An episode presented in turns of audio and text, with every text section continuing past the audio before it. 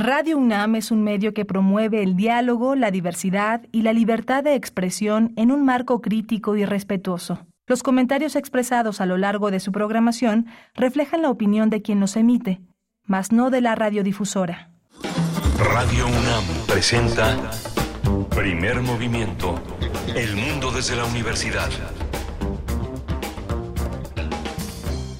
Hola, buenos días. Ya son las siete de la mañana con cuatro minutos en este martes veinte de junio. Estamos en Primer Movimiento en Radio UNAM, en Adolfo Prieto ciento treinta y tres, en la Colonia del Valle.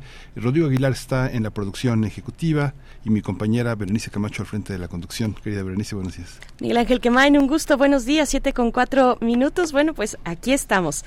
Aquí estamos con ustedes como cada mañana eh, con eh, un menú, um, contenidos interesantes, pero antes también decir que se encuentra Violeta Berber en la asistencia de producción, el señor José de Jesús Silva frente a la consola en los controles técnicos, y hoy nos acompaña presencialmente eh, uno de los chicos de servicio social, Arad Rebollar, Rebollar, que está por acá. Él es de la Facultad de Ciencias Políticas y Sociales y bueno, nos vino a visitar esta, esta mañana, así es que también saludos para él, para todos ustedes. Recuerden, estaremos en redes sociales pendientes de sus comentarios. Esta mañana que tendremos, como cada martes, la curaduría musical, la propuesta musical de Edith Citlali Morales, violinista, comunicóloga, gestora cultural, investigadora musical, y ya saben ustedes que cada martes está con nosotros para hacernos una propuesta musical eh, pues eh, bien pensada, divertida también en muchas ocasiones, así es que quédense para ver de qué se trata, cuál es la propuesta de esta mañana. Sí, va a ser muy muy interesante. Vamos a escuchar a Mozart. Vamos a tener también a un grupo, un grupo ecuatoriano, Umazapas, su propuesta musical y su álbum, su nuevo álbum Saramama. Vamos a hablar con Jesús Atzin Bonilla, fundador e integrante de esta banda. Tendremos también la participación de Pablo Romo en la sección Transformación de Conflictos, los espacios públicos y la paz. Es el tema que nos propone Pablo Romo para reflexionar en esta mañana de martes. Él es miembro del Consejo Directivo de Serapaz y es profesor de la Facultad de Ciencias Políticas y Sociales de la UNAM. Vamos a tener hoy martes, martes de Meyer, Lorenzo Meyer, profesor, investigador, eh, cronista, analista, eh, gran historiador, va a estar con nosotros para hablar de la vida política del país hoy. Y tendremos en la nota internacional un repaso a lo que está ocurriendo con Trump en los Estados Unidos, los cargos penales en su contra, mientras también, bueno, paralelamente la cuestión electoral, la cuestión eh, de, de, de campaña y de, eh, pues sí, de cara a los comicios que eh, darán como resultado al siguiente presidente de los Estados Unidos. Así es que estaremos con José María Ramos, doctor en Ciencias Políticas y Sociología, profesor investigador del Departamento de Estudios de Administración Pública en el Colegio en el Colegio de la Frontera Norte. Es miembro del colectivo CASEDE y especialista en gobernanza, seguridad multidimensional y desarrollo. Vamos a tener también la poesía necesaria en la selección musical y literaria de Berenice Camacho. Por supuesto, y viene también en la mesa del día eh, para hablar del trigésimo quinto coloquio, el coloquio en su edición treinta y cinco, coloquio eh, internacional Imaginación Crítica, organizado por diecisiete Instituto de Estudios Críticos, y vamos a tener a dos de sus integrantes, dos de sus organizadores. Gabriela Olivo de Alba es actriz, editora, eh, forma parte del comité organizador de este coloquio y es responsable de diecisiete Radio. También nos va a acompañar Javier Guerrero, profesor asociado de estudios latinoamericanos en la Universidad de Princeton y vicepresidente, presidente de la Asociación de Estudios Latinoamericanos, LASA. Ambos estarán con nosotros para darnos los detalles de este coloquio internacional Imaginación Crítica que tendrá lugar eh, próximamente el veintiséis, el próximo lunes. En realidad, toda la semana próxima estará eh, pues eh, dándose, llevándose a cabo este coloquio internacional. No se pierdan la mesa del día para los detalles.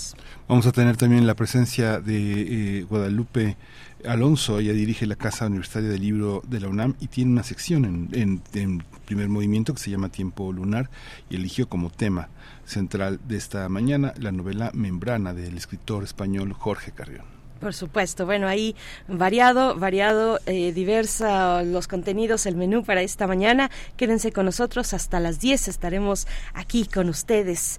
Eh, redes sociales, ya saben, arroba PMovimiento en Twitter y en Facebook, Primer Movimiento UNAM. Vamos con la música. Edith Citlali Morales ya está en la línea.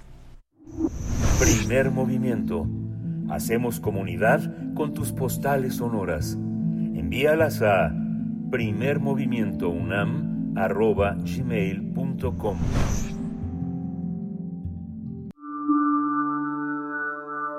Curadores musicales de Primer Movimiento.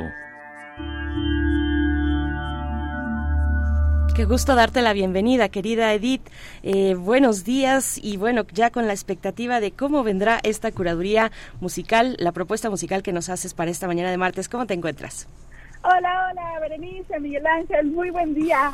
Ando por acá y como siempre saludo con gran cariño a todo el auditorio de Primer Movimiento. Muy buenos días, martes de curaduría, este punto de encuentro para platicar.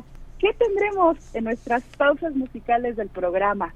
Pues hoy tenemos una selección que gira alrededor del genio de Salzburgo, de Salzburgo, es decir, de Wolfgang Amadeus Mozart.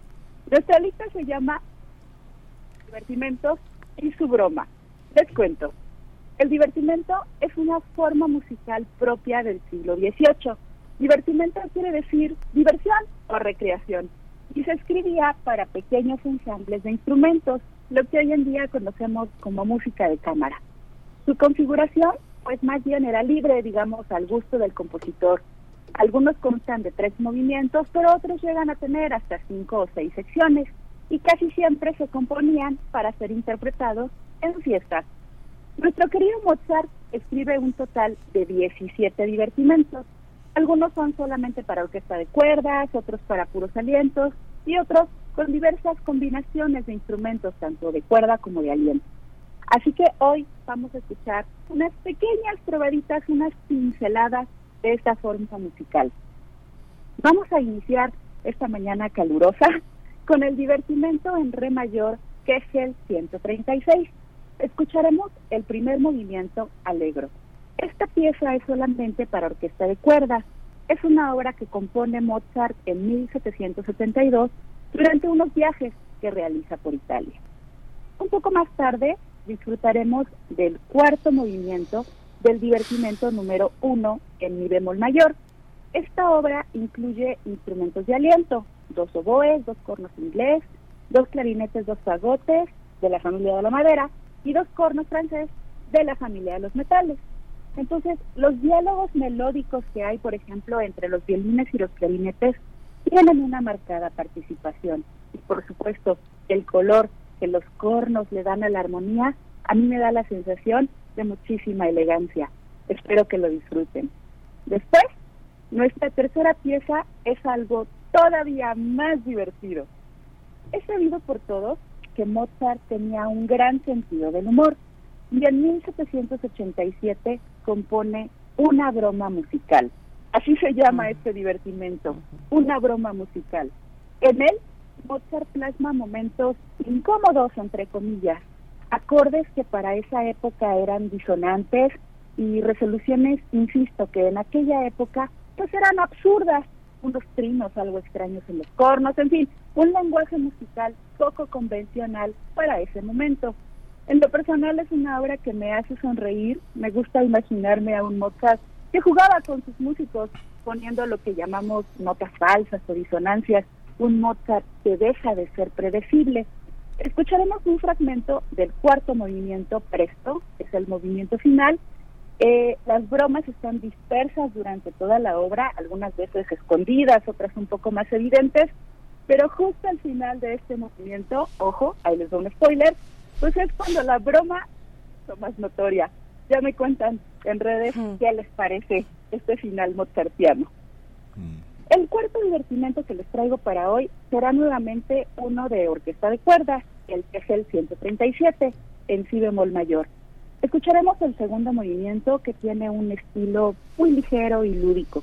Este, al igual que el primer movimiento que disfrutaremos, el que es el ciento treinta y seis, también fue escrito en mil setecientos setenta y dos, forma parte como del mismo paquete, son, son tres divertimentos para cuerdas que fueron escritos en la misma época. Y para finalizar, lo que complementa nuestra curaduría es un fragmento del divertimento número once, el que es el doscientos cincuenta y uno. Esta partitura está escrita para orquesta de cuerdas, un oboe y dos cornos. Y aquí escucharemos el quinto movimiento, un rondó alegro assai. Espero que estas obras de Mozart, estos divertimentos, sean de su agrado. Nuevamente las y los invito, les reitero la recomendación de visitar las obras completas.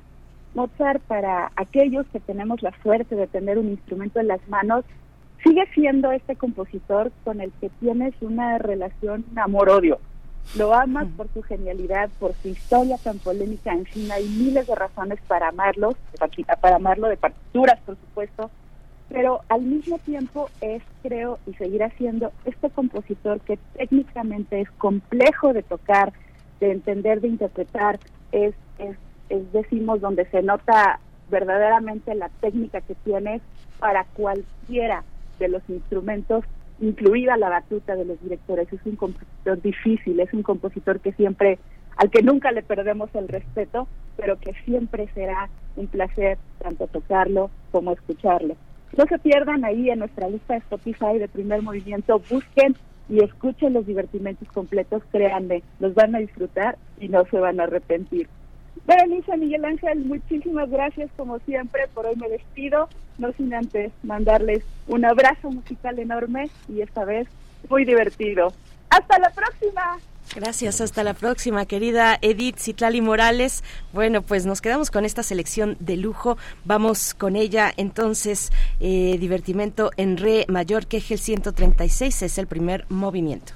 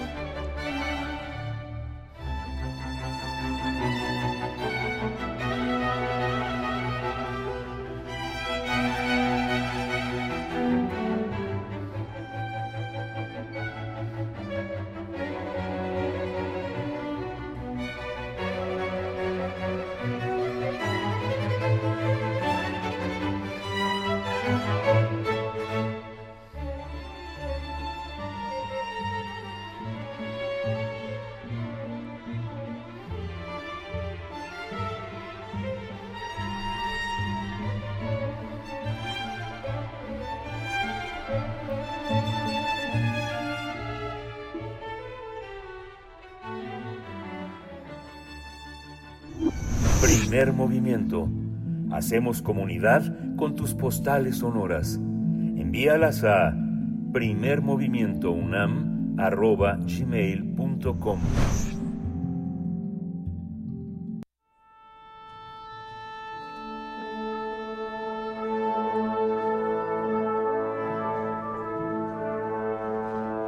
Afina tus oídos. Aquí te presentamos una recomendación musical.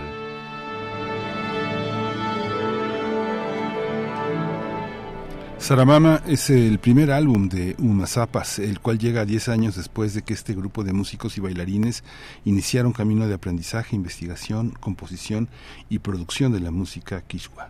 Estos ritmos musicales pertenecen a las comunidades que viven a los pies de los volcanes Taita Imbabura y Mama Cotacachi, ubicados en los Andes del norte de Ecuador. Saramama consta de doce canciones que completan el ciclo vital del maíz, el inicio del ciclo agrícola con la ceremonia a la lluvia, hasta las canciones que agradecen y festejan la cosecha en ese territorio. Cabe señalar que las comunidades Kichwa de los Andes son comunidades agricultoras y campesinas que veneran el ciclo natural del cultivo, así como la conservación de los cultivos de milpa. En esta producción está la canción denominada Hana Chagra, melodía que está dedicada a los pájaros, las tórtolas, los mirlos y en especial los huirachuros, que disfrutan enormemente de los granos tiernos que nos dan las cosechas del maíz. Para estas culturas, el maíz es considerado un regalo generoso de los dioses, ya que con él se preparan todo tipo de comidas y bebidas que no pueden faltar en las celebraciones. Es por ello que a través de Hana Chagra le cantan a las cosechas abundantes y al huirachuro, que un pájaro andino de canto inconfundible que se alimenta de todos estos granos frescos. Pues vamos a tener una charla sobre esta propuesta musical, eh, la propuesta de este grupo ecuatoriano que se ha dedicado al aprendizaje, reinterpretación, investigación, composición y producción de música Kichwa. Nos acompaña a través de la línea Jesús Atzin Bonilla, fundador e integrante de esta banda Umazapas. Gracias, Jesús Atzin Bonilla. Bienvenido a Primer Movimiento. ¿Cómo estás? Hola, ¿qué tal? Buen día. Eh, un gusto saludarles. Estoy ahorita comunicándome desde acá, desde el Ecuador, desde el norte del país, desde la provincia de Imbabura, sobre la cordillera de los Andes. Estoy contento de poder compartir la música de nuestro proyecto que se llama Umazapas. Sí, qué interesante. Un, un proyecto ligado no solo al arte, sino también a la tierra. ¿Cómo, cómo, cómo se logra vincular en un, en un país eh, tan, tan diverso esta, esta, esta forma andina que al mismo tiempo también está de alguna manera impregnada en casi pues toda la zona andina, ¿no? Hasta Perú, hasta casi llegando a Chile, ¿no? Sí, bueno, creo que la cordillera de los Andes es, es como un espacio como bastante mágico, sí. Alrededor se desarrollan un montón de actividades importantes, ¿no? Una de ellas es la agricultura, y la agricultura relacionada con la música, ¿no? Sabiendo que la música se desprende de esta relación de los humanos, la naturaleza y el mundo de las deidades. Entonces, en este contexto, nuestro primer disco con Umazapas creo que responde al, al, al entorno donde vivimos, ¿no? A la, las montañas, a la tierra, a la vida comunitaria. El disco representa eh, los Andes del, del norte de, de, de nuestro continente, ¿no? Sí, eh, Jesús, ¿cómo, cómo, qué, cómo, ¿cómo puedes definir, describir para nosotros, para los oídos que te escuchan? Pues n- no sabemos desde qué punto del planeta, porque estamos en internet, pero también estamos particularmente en la radio pública de la capital del país, de, de México, en la Ciudad de México, eh, que tiene pues un horizonte musical eh, y un horizonte visual incluso m- totalmente distinto al lugar en el que te encuentras en estos momentos. ¿Cómo podrías definir para nosotros, describir la música Kichwa, eh, la cultura, las comunidades? Cuéntanos un poco de esa parte de donde proviene pues la composición de ustedes como, como banda.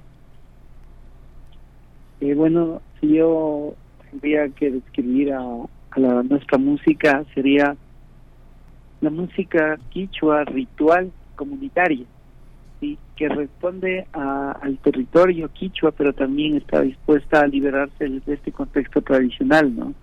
Nuestra música le canta a la naturaleza, a las deidades, a las señas y signos de la naturaleza, y también está bastante ligada con la cotidianidad de, la, de los pueblos ancestrales, ¿no? En este caso, de nuestra nacionalidad, que es la nacionalidad quichua. Lo que buscamos es que los géneros musicales, los instrumentos de los Andes puedan eh, resistir a través del tiempo, ¿no? Y sea una manera de seguir comunicándonos como pueblos ancestrales entre nosotros mismos, pero también con la modernidad y con otros pueblos ancestrales del mundo, ¿no? Sí, esta, esta, esta, este descubrimiento de instrumentos musicales, eh, eh, de sonoridades que se articulan en torno a búsquedas novedosas, ¿cómo, cómo lo, cómo lo conservan, cómo lo, cómo lo datan, cómo lo escriben? ¿Se puede transmitir como de generación en generación? Es, eh, no es no es no es tan sencillo hacerlo como pasa entre nosotros los mexicanos con la décima, el huapango, que va va va circulando de una manera oral. Fundamentalmente se escriben las los versos, pero la música generalmente no. ¿Cómo lo hacen ustedes? Sí, nosotros también acá en, en el Ecuador, los pueblos ancestrales eh, han utilizado la tradición oral para transmitir los saberes, ¿no?, a las nuevas generaciones.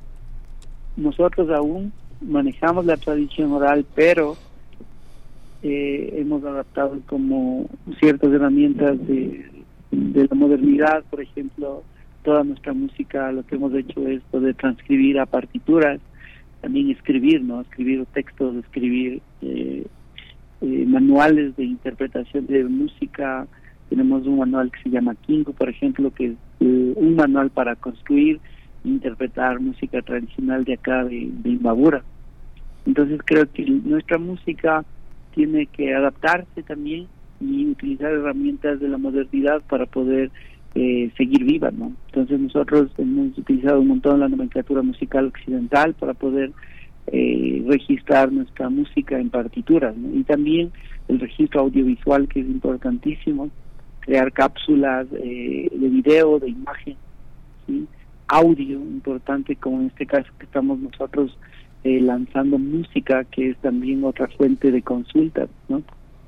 Sí, otra fuente fuente de consulta. Jesús, ustedes hacen, pues, eh, a través de su proceso creativo, eh, incluyen, por supuesto, el aprendizaje, eh, la reinterpretación, lo dijimos, la investigación, composición. Eh, cuéntanos un poco de ellos, de cómo de cómo se dan esos procesos, a quiénes acuden cuando se trata de aprender. Eh, ¿Cómo se ponen de acuerdo cuando se trata de reinterpretar, de componer? Cuéntanos el, del proceso de producción, eh, toda esta cuestión creativa detrás de un proyecto que ya llega a sus a su primera eh, década de existencia, Jesús.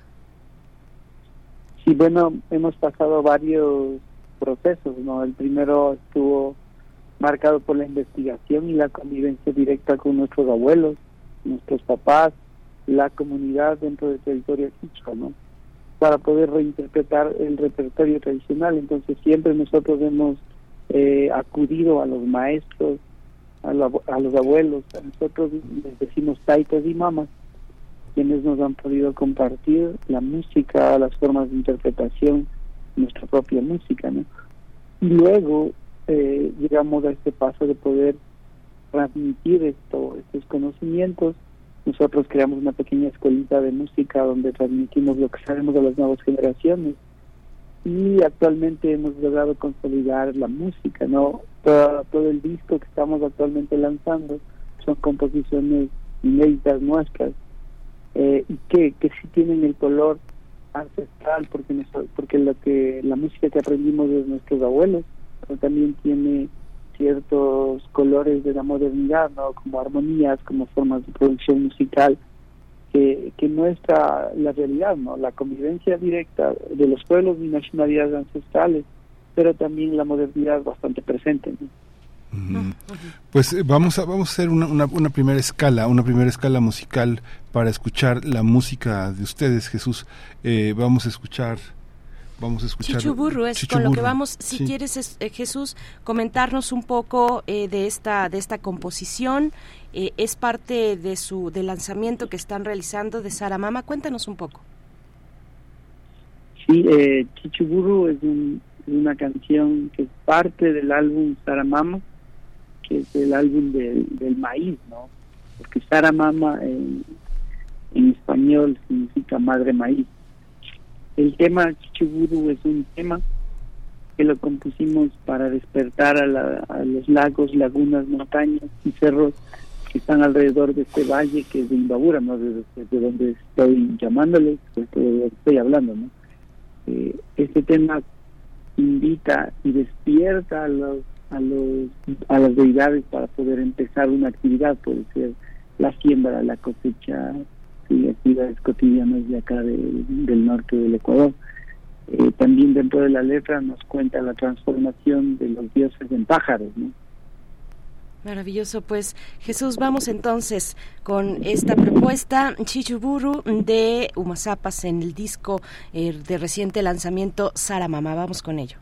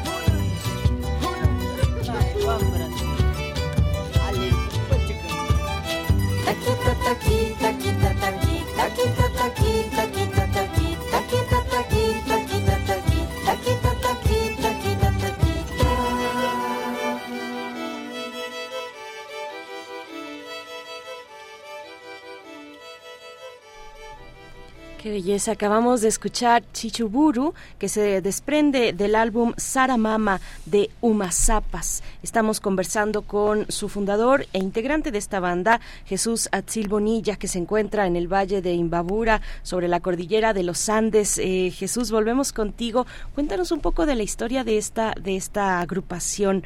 Cuéntanos cómo decidieron formar este proyecto, cómo ha sido el caminar a lo largo de estos diez años, tres de ellos en pandemia, eh, que no ha sido, que, que, que pues ha sido complicado para, para todos, para todas. Cuéntanos un poco de ustedes. Sí, bueno, Umazapas nace hace más de diez años atrás, cuando éramos adolescentes y niños, ¿no? Y sentíamos esta necesidad de ser parte de nuestra comunidad, y creo que la música nos dio esa oportunidad, y aprendimos a reinterpretar la música de nuestros abuelos. En este proceso, varios músicos, bailarines han pasado por la agrupación, y también otros han ido eh, integrándose en el transcurso del tiempo, ¿no? En todo este tiempo hemos logrado tocar en varios lugares, eh, hemos logrado consolidar varios proyectos musicales, ¿no? Hemos tenido varias giras nacionales. Aquí hemos tocado, por ejemplo, en el Festival Internacional de Jazz, en el de Música Sacra, en varios conciertos de música electrónica también. Hemos viajado a varios proyectos aquí de, de nuestro país, del Ecuador, y también hemos tenido giras internacionales. Hemos estado en Europa el anterior año dos veces, en dos giras. Estuvimos en Colmar, en, en Belfort, en París. Eh, y ahorita estamos lanzando nuestro disco, ¿no? Estamos como bastante contentos haber podido llegar a este a este momento, porque son más de diez años que hemos logrado mantenernos juntos, ¿no? Así como los músicos y también los bailarines, porque la agrupación también eh, está conformada por bailarines, ¿no? Somos ocho músicos y cuatro bailarines. Entonces, eh, somos jóvenes de entre los veinte y treinta años de edad que estamos trabajando y esforzándonos todo el tiempo porque nuestra música pueda estar eh, en varios espacios, compartiendo el mensaje también y disfrutando de la fiesta, ¿no? De la fiesta Kichwa, que, que es así como nosotros la nombramos. Sí. Mm. Hay una, hay una, hay una parte que tiene, tiene que ver con eh, la, la relación que existe entre los productos de la sociedad en la que vivimos, eh, masificada, eh, aparentemente civilizada, que empaca todo, empaca la música, la produce, hace libros. En el caso de las comunidades, la gente lee su poesía, eh, toca su música en el marco de festividades que tienen que ver con la cosecha, con esa, con ese, con ese mundo. ¿Cómo convivir con esos dos, con esos dos mundos? Eh, Uno muy industrializado y otro muy este muy tradicional. No, no estás para saberlo, pero ayer ayer me comí una, una arepa con aguacate, queso y frijoles, y hablaba con un amigo venezolano y me decía: ah, bueno, pero es que es como, está bien, qué rico que te supo bien, pero es como comer tortillas de maseca, ¿no? Acá el maíz pilado es eh, otra cosa que no se puede exportar. Digo, hay en latas, pero... Pero, ¿cómo entender esa parte en lo que se vive en la comunidad, con los pueblos cercanos, y el resultado de este éxito que ustedes han tenido y que se internacionaliza, que tocan con gente que tiene pues su música este en, eh, totalmente comercializada? ¿Cómo lo cómo lo viven ustedes, este Jesús?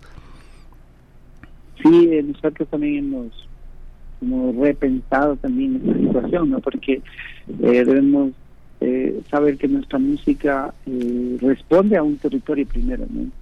Y nosotros lo primero que hemos hecho es poder, no sé si está bien dicho, pero catalogar nuestra propia música como música comunitaria, ¿no? Mm. Música que responde al territorio, ¿sí? Nuestra música se interpreta y nosotros en los rituales interpretamos nuestras composiciones, porque lo que también intentamos es que esta música sea parte del repertorio tradicional, ¿no? Eh, es bastante como complicado el hecho de poder mediar entre la industria y también la importancia de esta música dentro del territorio para actividades, por ejemplo, como la agricultura. Pero algo que nos ha ayudado un montón ha sido que nosotros, además de hacer giras eh, nacionales e internacionales, nosotros nos hemos convertido en músicos comunitarios. Eh, para nosotros el músico comunitario es una persona que aporta a la comunidad como persona, pero también como músico, ¿no? Y que el hecho de ser músico no te exime de ciertas responsabilidades. Entonces nosotros lo que buscamos es reinsertar nuestra propia música en nuestro propio territorio y que así también pueda este, convivir en otros espacios. Creo que es importantísimo trabajar las dos de las dos formas, ¿no? No intentar que la modernidad entre al territorio quichua y nosotros exigir que Eh, impriman discos, de que la gente compre discos, ¿no? Sino que tenemos esta capacidad de hacer que nuestra música se toque en las fiestas, por ejemplo, o nosotros tocar en los rituales y que esta música sea parte del repertorio. Pero también podemos abordar esta misma música en otros espacios, como en otros países, por ejemplo en medios de medios digitales, musicales, donde podemos, donde nuestra música también puede estar ahí, ¿no? Creo que nosotros buscamos mediar entre estos dos espacios, y también estamos conscientes de que la convivencia entre la, los pueblos y nacionalidades ancestrales y la modernidad es importante, ¿no? No debemos relegar uno del otro, porque ambos estamos viviendo esta esta esta en la actualidad, ¿no? Claro, eh, Jesús, bueno, pues estamos llegando hacia el final de esta conversación que nos ha gustado mucho, nos ha gustado mucho escuchar la música de Umazapas. Vamos hacia el cierre a poner otra de sus composiciones, pero antes cuéntanos, por favor, bueno, ¿qué significa Umazapas? Y cuál que están presentando su primer álbum. Su primer álbum, ya lo hemos dicho, Saramama, se encuentra en distintas plataformas. Eh, cuéntanos de este de este disco, cómo está pensado, cómo fue planeado, cómo fue eh, pues eh, realizado por ustedes. Ya, primero, Umazapas, la traducción del Kichwa al español significa literal cabezones, ¿no? Despeinados. Ajá. Y también significa las personas que tienen abundante conocimiento, como sabiduría. Tiene estos dos significados la palabra Umazapas. En nuestro primer álbum, que se llama Saramama, eh, lo hemos realizado en honor, ¿sí?, al maíz, ¿no? Hay música desde música para la preparación de la tierra, para la lluvia, para las vertientes, para las flores, para la fiesta de los granos tiernos, para la fiesta de la cosecha. ¿Sí? Entonces el disco se enmarca en eso, ¿no? En poder contar la música del maíz, el cultivo del maíz. Este disco fue grabado en Anta Records, que es nuestro sello comunitario, acá en la comunidad quichua de Turubucu, y luego fue mezclada en Anta Records, en este mismo lugar, pero también lo mezclamos en Mala Fama Radio, con unos amigos acá en Ibarra, que es otra provincia de Imbabura, y luego el máster eh, lo hizo Nicola Cruz, que es un músico D J eh, bastante reconocido de acá del Ecuador, e hizo el máster de, de nuestro disco. Luego este disco lo lanzamos bajo el sello discográfico Aya Records y Z Z K Records, que está en Los Ángeles y Buenos Aires, y ahorita hemos lanzado bajo este sello discográfico, y tenemos la, nuestra música en plataformas digitales, pero también imprimimos vinilos. Entonces también las personas que quieran escuchar nuestra música pueden ingresar a plataformas digitales, pero también pueden reservar y, o comprar nuestro vinilo, ¿no? Mm. Pueden comprarlo en Bandcamp eh, para todo el mundo, y en el Ecuador nosotros, nos pueden escribir a nosotros y les vendemos eh, nuestro disco impreso. Muy bien, pues muchas gracias, Jesús. Bueno, ni más ni menos que el máster se los hizo Nicola Cruz. Qué buena noticia, qué noticia nos das, Jesús eh, Atzin Bonilla, fundador e integrante de la banda Umazapas. Vamos a cerrar, bueno, recuerden, en Bandcamp, Bandcamp, como si fuera campamento de bandas, eh, es eh, digamos esa la tradu- traducción, Bandcamp, pueden eh, adquirir los discos, el vinilo también, eh, como nos dices, Jesús. Las redes sociales, ¿dónde los podemos seguir? Están en las plataformas comerciales, eh, ¿dónde los seguimos en sus redes sociales? Sí, eh, nos pueden seguir en Facebook, Instagram, TikTok, estamos como Umazapas. También tenemos nuestro canal de YouTube como Umazapas Oficial. También pueden escuchar nuestra música en el canal de YouTube de nuestro sello, que es Ice Records. Maravilloso. Muy bien, pues eh, nos vamos entonces con Sara Tipi. En treinta segunditos cuéntanos de qué va y presenta esta canción, por favor, Jesús. Bueno, Sara Tipi es una canción para la cosecha del maíz. Eh, en esta canción eh, mi mamá está contando un cuento tradicional de acá de Imbabura, que habla sobre la transformación de las personas en gusanos. Eh, en, lo narra en idioma quichua. Les invito a escuchar esta canción, que es para la cosecha del maíz. Pues muchas gracias y un abrazo, muchas Jesús. Gracias. Un abrazo hasta allá, hasta el valle de Imbabura, en la cordillera de los Andes. Eh, Umazapas, se escribe con H y con Z, Umazapas, así los encuentran. Vamos con esta propuesta, Sara Tipi. Hasta pronto. tagaña hasta chay chullutanda hasta ñutu hasta kutashka kutashna chullutanda kashkani shna kukavichishpa kachakashkani usatiyuma chayka sudra mamakanishkani paniko tukuy punlla mari chullutanda utaka kachangi chagrauka tukurihunga mari chulluyuka nishkani panikotaka che pánico canishkani na mama tiagra mi mama nishkani eh sina che kote shubek shina jata rishkani chubyuma ya madrugada rikashkani ya tinia che chubyuma ya unja kamuganya alba shamu huna kashkani che kote shubunja rishkani sina jata chubyuma rika sedra mama kakatish parishkani.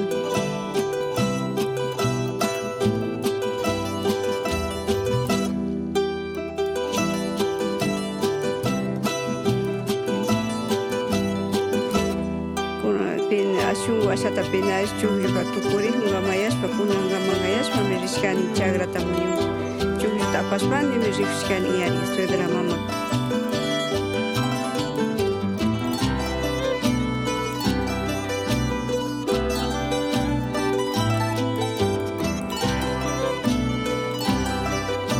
chega chagra mai chuga pipas na rekurishkachuni panikuni pipas na rekurishkachuni Burishan per panik patukul ponja machu tanagataga ponjani pachuri manga ukavita kachan per kaipita nima apashka mana rikori maima imashana yarish shna yashka purishkan chagrapki chu chu shna prihu kachagrap chu chu ashakta paskari makashani chikapata buruba mikushkanin chujutak cheka suedra mama ganiche pata huruta hapshwa puru mapa niwa chuju tamiku hungi nishpaga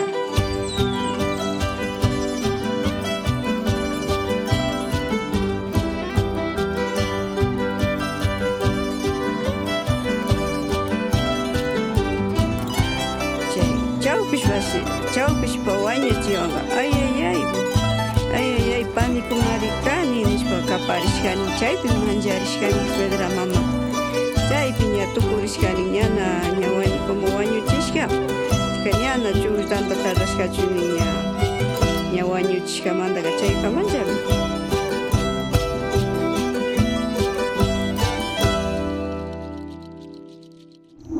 Primer Movimiento. Hacemos comunidad con tus postales sonoras.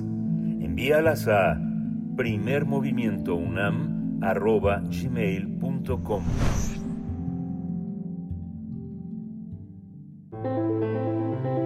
Transformación de conflictos.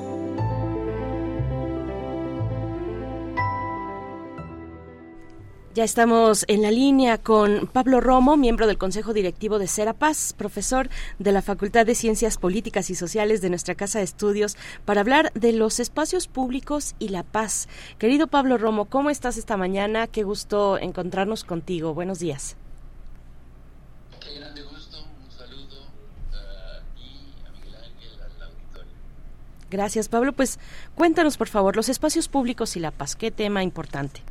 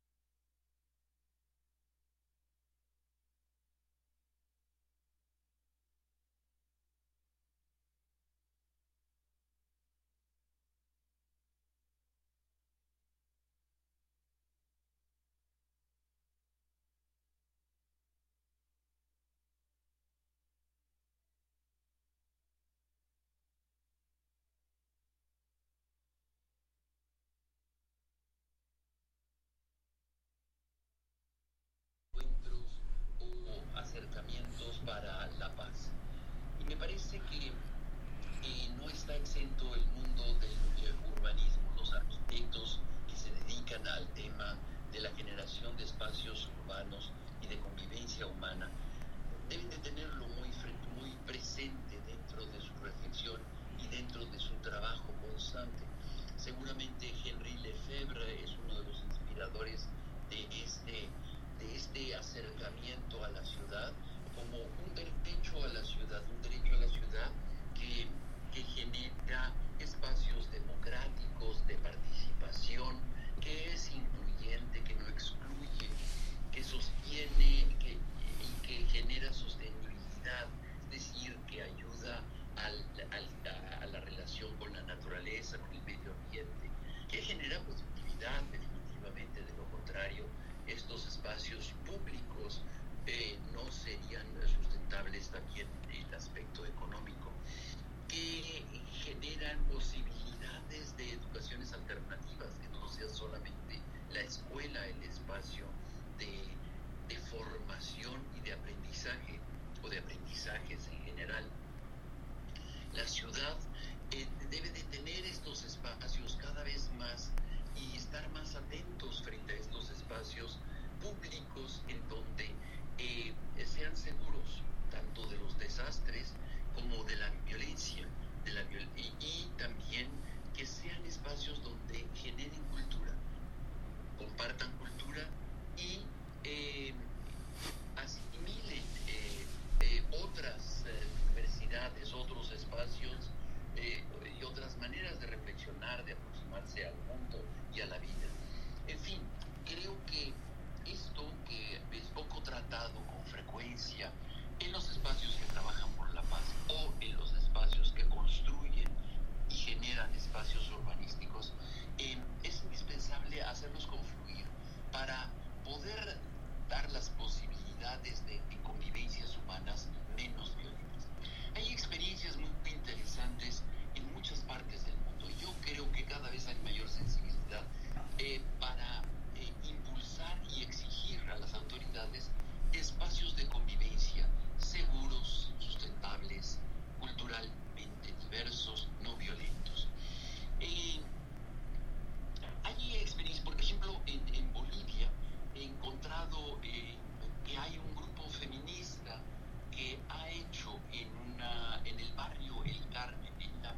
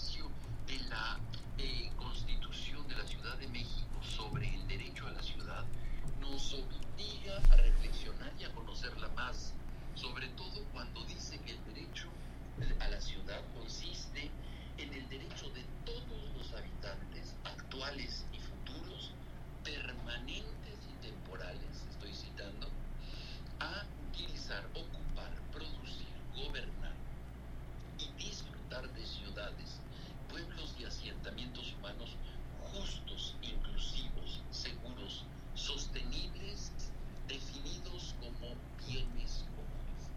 Yo creo que hoy la reflexión es el espacio público como un bien común.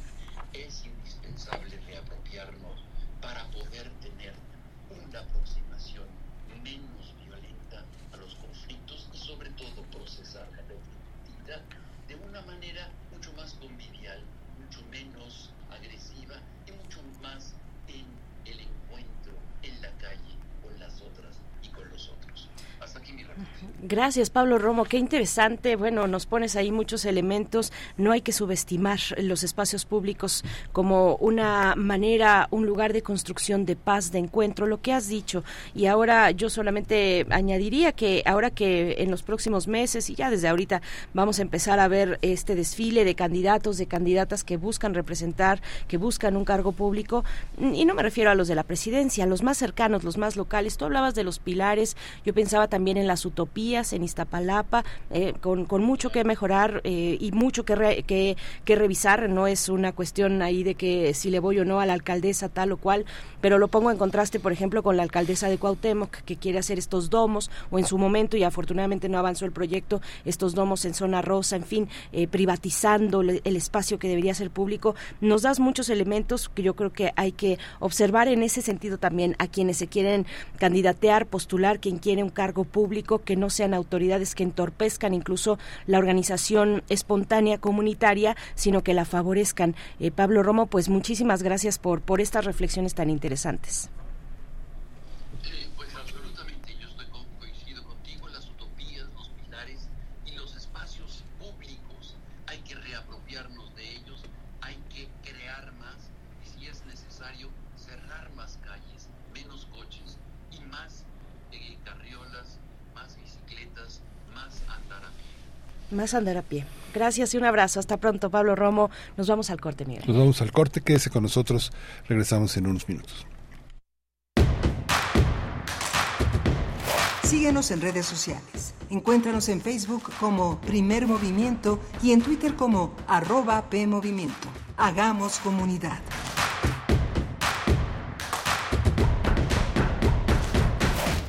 Escucha. Como soldado, naturalmente, dijo que mis mujeres y mis hombres en particular estén dotados del mejor equipo. Escucha. A mí me parece que hay que luchar por la paz en todos los rincones de la tierra. Que la guerra es un recurso prehistórico y que la humanidad tiene los medios y hay que luchar porque los tenga. Todos los rincones de la tierra. Escucha. El estado de Guerrero ofreció hace unas semanas cerca de siete mil dólares a los padres de los estudiantes desaparecidos para que dejasen de buscarlos. Escucha. Que la humanidad tiene los medios y hay que luchar porque los tenga, de solventar nuestras contradicciones y nuestros conflictos en paz. Nada tiene valor como eso. Cada madrugada amanece. La vida es por venir, la vida es por venir. Escucha Radio UNAM, ochenta y seis años. Experiencia sonora. Habla Mario Delgado, presidente de Morena. Nuestro movimiento sigue creciendo y cada vez es más fuerte. El pasado cuatro de junio hicimos historia en el Estado de México. Después de casi cien años de malos gobiernos, las y los mexiquenses expulsaron al PRIAN y su corrupción.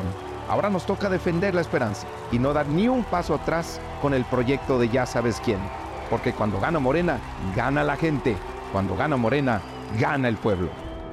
Morena, la esperanza de México. La piedra y el yemo activo afectan tu cerebro, te matan las neuronas y son muy adictivos. Yo sé lo que te digo, pues he sido testigo. Piensa más en tu gente, tu vida y tus amigos. Escucha lo que te digo, pues es verdad. El negocio de la droga es algo que termina mal. Escucha bien, hermano, porque esto te hace daño. El negocio de la droga es algo que termina mal. Esto siempre acaba mal, carnal. Esto siempre acaba mal. Si necesitas ayuda, llama a la línea de la vida, ochocientos nueve once dos mil. Encuentra la música de Primer Movimiento día a día en el Spotify de Radio UNAM y agréganos a tus favoritos.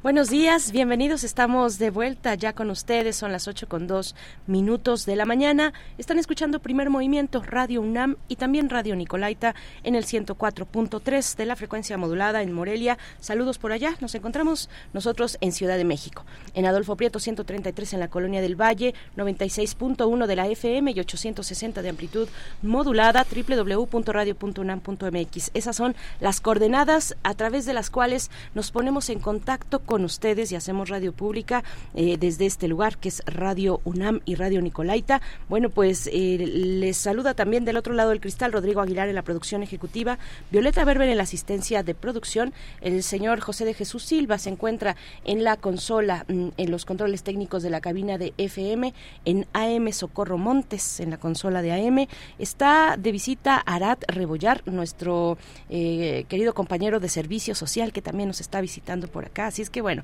hay casa llena aquí, con sana distancia todavía, pero casa llena y eso nos reconforta muchísimo. Miguel Ángel Quemain en la conducción, ¿cómo estás, Miguel Ángel? Hola, Berenice, buenos días, buenos días a, buenos días a todos. Nombraron a Luis Alcalde, secretario de Gobernación, contra este contra pues mucho malestar de muchos eh, eh, opositores a la Cuarta Transformación. Luis Alcalde, eh, heredera de una gran tradición de, de defensa de los derechos de los trabajadores, Eh, hija de este gran abogado Arturo Alcalde, que se ha enfocado en hacer una secretaría, una supersecretaría del trabajo, enfrentando, pues eh, lo hemos visto en muchísimas eh, sesiones en vivo, eh, el tema de las utilidades, de los salarios, muy interesante. Ahora, pues claro, es una persona afín totalmente al presidente de la República y sucede. Eh, dice, dicen que es un relevo generacional, pues sí, todas las oportunidades a los jóvenes de alguna manera son un relevo de las viejas prácticas, de las prácticas probadas también de calidad. No se puede, no se puede vivir negando este los procesos que son resultado de la experiencia y de los años al frente de las cosas, pero pues eh, eh, creo que el caso de Luis Alcalde no es nada más un caso de juventud, creo que es una, una persona con una enorme formación, va a ser muy interesante. Eh, es eh, contrastante también el tema de las campañas, ¿no? Digo, este, eh, a mí me da mucha risa, me, me dieron ganas de ir a visitar a mi profesora de secundaria, ah, a mi sí, entrenador de voleibol. En mi, en mi profesor de, de literatura de la secundaria también pensé en él, ¿cómo no? En no mi bocho, hagan. en mi bocho, en un bocho eléctrico, sí, que bocho no, eléctrico, eléctrico sí. Que es bastante barato, ¿no? Sí, sí, sí, cómo no, bastante barato, cómo no. Vale más que un Mercedes, ¿no? Yo creo que todos pensamos, yo creo que sí, ¿eh? yo creo que sí, por lo exótico además, yo creo que todos pensamos en nuestros profesores De, de primaria, de secundaria, o cuéntenos ustedes en redes sociales.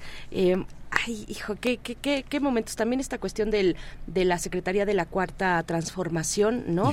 Eh, no sé, o sea, yo creo que, que, que, que Marcelo Ebrard empezó pues con, con fuerza, con cierta fuerza, recuperando eh, cierto terreno frente a eh, su contrincante eh, que está adelante, Claudia Sheinbaum, eh, pero durante esta semana y el fin de semana, caray, ah, yo creo que tiene que levantar, tiene que levantar el nivel, tiene que ne- levantar el nivel de esta, de esta, de esta pre pre campaña o como ustedes quieran llamarle, eh, porque de pronto cae en algunos, algunas cuestiones, pues muy m- o muy sin sentido o muy Mm, vacuas, me parece muy eh, pues eh, eh, como para ti, para tirar el chiste, ¿no? Un poco para para hacerse un poco el gracioso, para conectar tal vez con los votantes más jóvenes. Eh, está bien que haga su campaña en Twitter, pero no no solamente eh, se, se requiere eso, sino se requiere mucho más, y ojalá que el resto de los eh, candidatos, candidata eh, de todos los partidos, pues no sigan tampoco necesariamente o no basen su campaña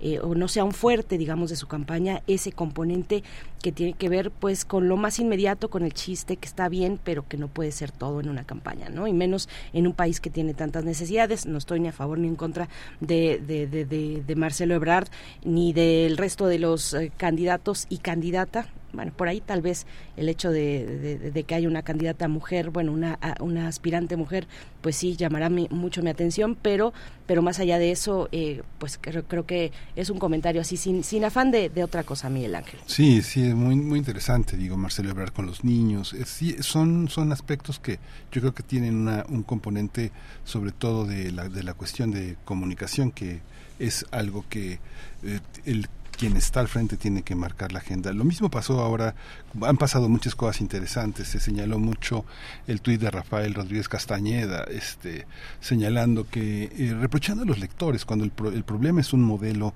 un modelo de comunicación. Los lectores tenemos que sostener a los medios que nos gustan, en los que creemos, en los que nos interesan. Hay revistas muy especializadas de música, uh-huh. de medicina, de muchas cosas que mucha gente se suscribe porque son publicaciones que verdaderamente atienden la actualidad, que no esperan a la publicación en libros y que son muy útiles. Pero el tuit de ayer fue muy criticado de Rodríguez Castañeda, diciendo que eh, México no es digno de proceso, ¿no? Uh-huh. México este, en muchos momentos no ha sido digno de tener una revista como esa. Yo creo que muy, fue calificado de una gran arrogancia, y bueno, es, es un proceso en el que se verá. Creo que el proceso se tiene que valorar enormemente.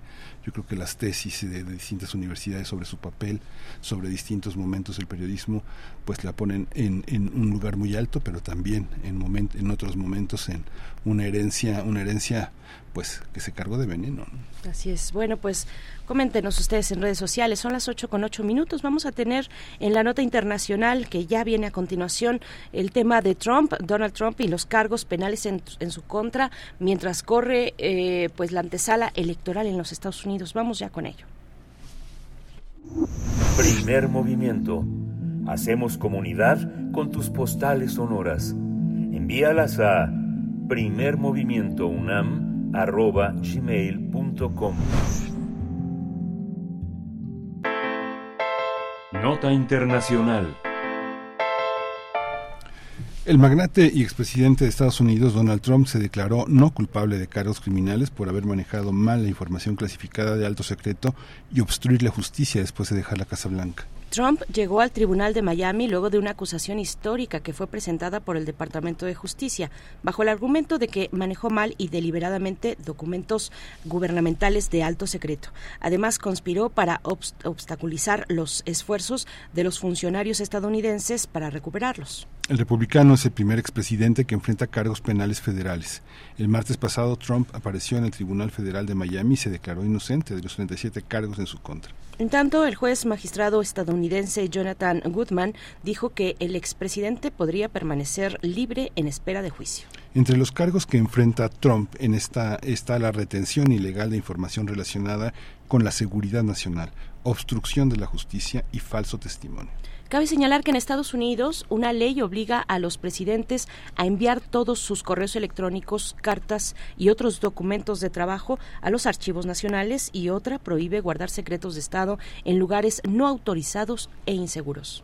Vamos a realizar un análisis sobre el caso en el que el expresidente de Estados Unidos está acusado por un conjunto de documentos clasificados, y está con nosotros el doctor José María Ramos, doctor en Ciencias Políticas y Sociología y profesor investigador del Departamento de Estudios de Administración Pública en el Colegio de la Frontera Norte, miembro de CASEDE, especialista en gobernanza, seguridad multidimensional y desarrollo. Doctor José María Ramos, un gusto escucharlo. Bienvenido, buenos días.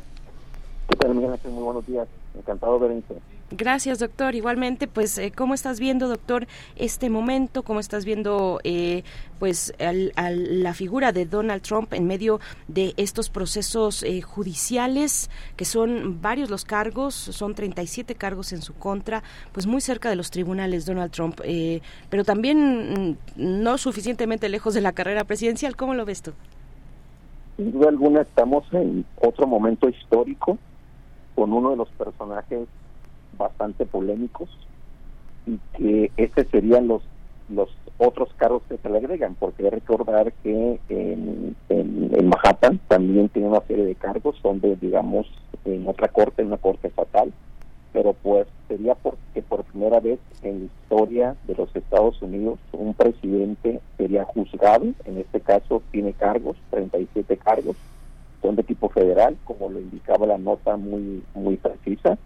Son cargos eh, muy específicos, son cargos que, en donde se puso o se está poniendo en duda la seguridad nacional de los Estados Unidos, sobre todo por el tipo de información, de algunas algunas acciones, algunas acciones estratégicas, de posibles acciones de tipo nuclear.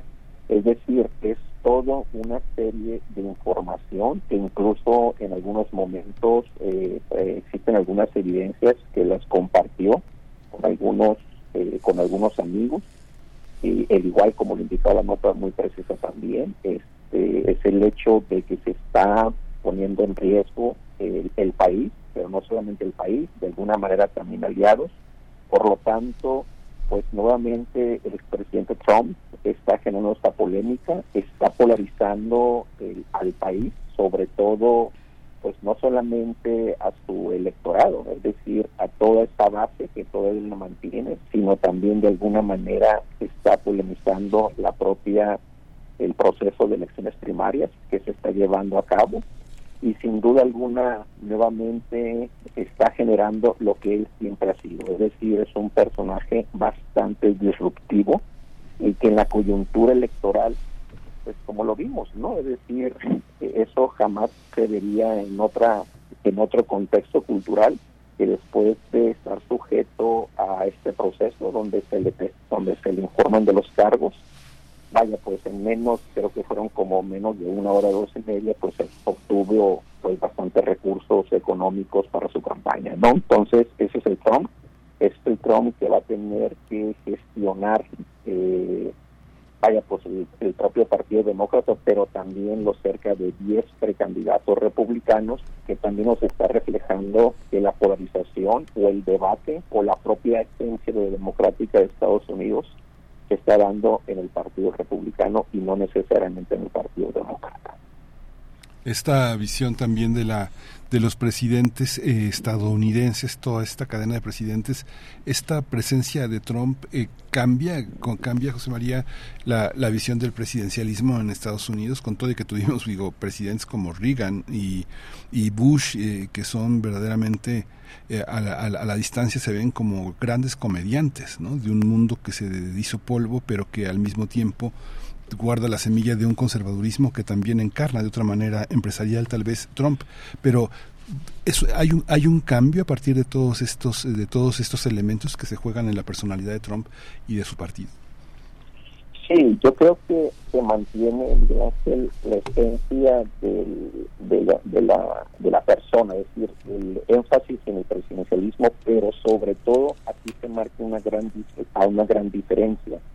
Y la diferencia radica en el personaje, es decir, es un personaje polémico que marca la diferencia, que marca la pauta y que sin duda alguna pues también refleja los valores del conservadurismo estadounidense y pues precisamente por eso está dentro del Partido Republicano, por eso ganó una, una elección importante, claro, en una coyuntura económica particular, y por eso también perdió hace aproximadamente tres o cuatro años, y que pero que sin embargo, a pesar de estos dos antecedentes, existe la posibilidad de que, incluso a pesar de que sea eh, que sea sujeto a los cargos, a los planteados eh, a los planteados por las instancias judiciales, que pueda ser presidente, ¿no? Entonces, ¿eso qué nos está reflejando? Nos está reflejando, uno, pues el tema de la importancia de la democracia, de la democracia per se en Estados Unidos, una democracia sui generis, sobre todo con los personajes que, que la han caracterizado, con este énfasis que comentas, que el énfasis en la en el Ejecutivo, de la presidencia, pero también de alguna manera un tema que yo creo es un reto para los países latinoamericanos, ese equilibrio de los poderes. Ese es un tema que sin duda alguna es central. Por primera vez, Eh, en la historia de los Estados Unidos, un departamento de justicia va contra un expresidente del cual en su momento formó parte. Entonces, esa es una situación, digamos, eh, particular, que es una situación que el propio presidente, eh, expresidente Trump, Trump ha estado cuestionando, cómo es posible que un departamento de justicia en el cual yo dirigí eh, como ejecutivo me esté cuestionando. El segundo punto también ha sido crítico del, del, de la Agencia Federal de Inteligencia, precisamente porque ellos están, hicieron parte de las primeras investigaciones. Entonces, estos elementos, que sin duda alguna son elementos fundamentales del, de la democracia de Estados Unidos, ahora se están dirigiendo contra él. Entonces, desde esa perspectiva, de, yo considero que se está reflejando un cierto equilibrio de poderes, y ahí va a ser el gran reto del, del tanto uno del Departamento de Justicia, que está encabezando en este caso la propia investigación, pero también en su momento de las instancias judiciales, en este caso la Fiscalía, de eh, plantear de fundamentar que efectivamente estos tres tipos de cargos son, existen las suficientes evidencias, y que ello implicaría hacer un proceso expedito, un, un proceso transparente, pero sobre todo un proceso en donde la calidad y la pertinencia de las evidencias sean, tan, sean cuales, por los cuales puede ser en este caso juzgado. Entonces, ahí están presentes estas tres dimensiones, la parte ejecutiva del presidencialismo, pero también el propio proceso democrático, el propio proceso de equilibrio de poderes, y finalmente pues el tema central, ¿no? Es decir, la viabilidad, en este caso legal, de que a partir de estos tres, estos tres, estos tres tipos de cargos, pero también las evidencias, y sobre todo porque ahí hay un personaje involucrado que fue su, su ex asesor legal, Crojón, Crojón creo que se llama, y que esta persona pues es una de las personas que, que tuvo, pues fue su, su, su asesor legal, y que en algún momento pues fue testigo de algunas de las acciones que llevó a cabo el expresidente. Sí, doctor eh, José María Ramos, ¿cómo, cómo ves la, el apoyo, el soporte que pueda tener o la diversidad de voces que pueda haber dentro del Partido Republicano, eh, el soporte que pueda tener dentro de su partido el expresidente Trump? Sí, esa es una parte también muy importante del debate y la propia polarización. Este, en lo general ha habido pues un apoyo, en, en este caso al, al, al expresidente. Este, ha habido algunas algunas voces críticas, este, que son las voces en las cuales siempre él ha tenido algunas diferencias, pero hasta cierto punto ha habido una cierta adhesión en favor o incluso apoyar de que hay excesos, de que no se está respetando en este caso la instancia presidencial. Entonces, eh, yo creo que, y eso también tiene que ver desde mi perspectiva por lo que por lo que está representando Trump, es decir, es un personaje que sigue teniendo una gran base, que sigue ma- marcando una agenda, y, y sobre todo que el Partido Republicano, ese es un aspecto que me parece central, tiene cerca de diez, si son, creo que son diez, once, once precandidatos. Entonces, ¿eso qué está reflejando? Que al interior del propio Partido Republicano estamos viendo un avance, digamos, en diferentes propuestas. Incluso tenemos el alcalde, el alcalde de Miami, que es donde se dio el proceso, un alcalde joven que trae una visión muy interesante, y así tenemos pues, otros personajes, el propio gobernador de, de Santis, de, en este caso de Florida, que también trae una pues una propuesta de particular, ¿no? Muy, muy polémica en algunos sentidos, pero en general lo que está logrando en este caso el expresidente es este, polemizar, es disruptivo, marcar diferencias, marcar una serie de propuestas que van a ser interesantes cómo se están visualizando en el electorado. Es cierto, esta propuesta de hacer grande América, volver a hacer grande América, me parece reflejante. Ahora bien, aquí lo interesante también, Miguel Ángel y Berenice, está en el sentido de que varios de estos planteamientos, estas posiciones, digamos, críticas con respecto al propio proceso democrático en Estados Unidos y los propios valores republicanos, en este caso, por ejemplo, su rechazo, en este caso, el aborto, este, el, el papel que tiene la religión, este, algunas críticas, este, quizás sin, sin algún fundamento respecto al papel de las mujeres, etcétera, etcétera, son de alguna manera este, Eh, aprobadas, valoradas por nuestras sociedades latinas en Estados Unidos. Y esta es una parte que sin duda es muy importante, que lo vimos en los pasados procesos electorales, simplemente eh, en las elecciones del, del año pasado, las intermedias, el papel de nuestra sociedad heterogénea latina, hispana y de origen mexicano es muy importante, y estos propios valores yo diría que son parte también de la propia legitimidad que en este caso tiene el expresidente dentro de esta comunidad diversa, latina, empresarial, eh, eh, eh, y que en general, sin duda alguna, va a ser parte de, del debate que estamos en los próximos, próximos meses. Uh-huh. Hay ciertas visiones en, la, en las ciencias sociales que podrían hacer eh, pensar que un sistema de, tiene una organicidad, ¿no? Y que tiene sus mismas eh, formas de protegerse y de autorregularse, ¿no? De una visión muy parsoniana de la ciencia política o de la sociología, pero ¿Tú crees, José María, que hay una hay hay un propio mecanismo de la democracia estadounidense que puede fagocitar propuestas como las de Biden mirando hacia hacia Latinoamérica o hacia países colonizados o muy dominados por Estados Unidos desde una perspectiva más humanista? ¿Tú crees que eso, o, o el caso de Cuba, tú crees que eso sea posible? ¿Existe esa posibilidad de ver como esa organicidad dentro del sistema democrático estadounidense que admite y rechaza ciertas cosas por default, por por, por su naturaleza misma? Ya, ese es otro tema importante, Miguel Ángel, este, que es parte de lo que ha estado debatiendo a, al interior de la De, de la propia política pública en Estados Unidos, y que ha sido el, parte de la de, de estos temas de, de cómo se exporta este, o se ha exportado en este caso la democracia, eh, estos estos puntos, esos valores de democracia en Estados Unidos.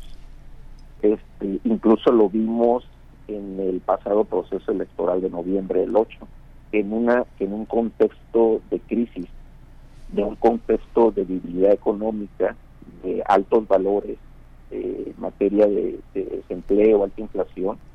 El presidente Biden enarboló una campaña en favor de la libertad y de los derechos civiles. Ese tema fue fundamental en el caso de Estados Unidos en el pasado proceso electoral. Es un tema que siempre ha estado y que nosotros, en este marco de los doscientos años de relaciones diplomáticas, lo hemos visto de alguna u otra manera con diferentes procesos, y que yo creo que es un tema en el cual lo que representa la democracia como tal, es decir, la libertad de voto, participación libre, este, un, el equilibrio de los poderes, son temas que sin duda alguna, dependiendo del país en el cual estemos hablando, se han dado o se han tratado de hacer las debidas adaptaciones o adoptaciones de estos valores de la propia democracia de los Estados Unidos, vista desde el ángulo en que se quiera ver, ¿no? Entonces, este, aquí lo, lo interesante es que este, estos valores, creo que en los últimos años, cuando menos en los últimos quince o veinte años, no no necesariamente se han visto replicados en América Latina, sobre todo porque ha habido un cierto descuido de los Estados Unidos con respecto a lo que en su momento fue eh, pues eh, incluso esta famosa doctrina Monroe, ¿no? Es decir, que América nos pertenece y por lo tanto es un tema sin duda alguna central. Desde esa perspectiva considero que los avances en esta réplica de la democracia estadounidense en América Latina son distintos, pero que ha habido ciertos esfuerzos, por ejemplo, en construir, por ejemplo, un elemento que me parece importante, que de alguna manera en este proceso se está viendo, como en algunos países latinoamericanos se están construyendo fiscalías anticorrupción, que son independientes de la propia estructura gubernamental, y a partir de la cual se están generando una serie de procesos de toma de decisiones independientes a la estructura. Me refiero, por ejemplo, al caso, el propio caso de Perú, que en su momento pues tiene sujeto a varios expresidentes, uno de ellos lamentablemente llegó al extremo de suicidarse, Alan García, lo que representó los excesos, digamos, desde el punto personal, no tanto de una persecución en este caso, sino lo que representa para este país la importancia de la democracia, la importancia de la separación de poderes, pero sobre, lo, sobre todo el hecho de que tú tengas una estructura que sea independiente a la propia acción gubernamental. Otro caso también interesante y que yo considero que es uno de los ejemplos de cómo este, este equilibrio entre los poderes, que en algunos casos genera excesos, me refiero al caso de Brasil, es decir,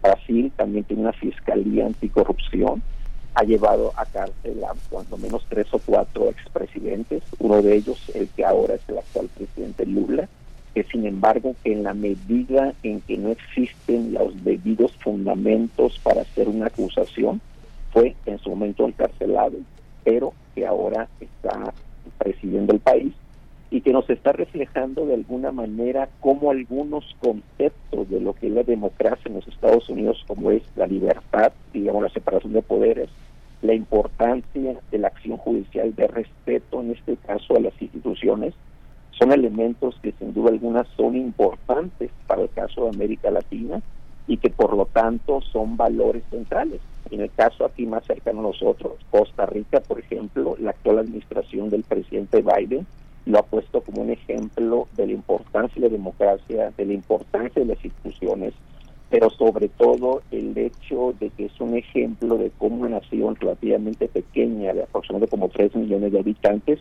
está generando una serie de valores en materia del ambiente, en, valores, en materia de la democracia, pero sobre todo de tratar de generar algunos satisfactores económicos, ¿no? Entonces, yo considero que sigue habiendo ciertos ejemplos, se sigue, digamos, exportando, entre comillas, estos valores de democracia, pero pues que se está viendo cuestionada de alguna u otra manera por el hecho de que pues tenemos a China, que China está teniendo una, un papel muy importante en la coyuntura actual, que estamos viendo la reciente polarización que se ha dado con Cuba a raíz de una supuesta este área de espionaje, pero bueno, es parte de la propia geopolítica, es parte del pragmatismo. Recordarán que el día de ayer el secretario Blinken se reunió con el propio presidente chino y con el primer ministro, el, el ministro de Relaciones Exteriores chino.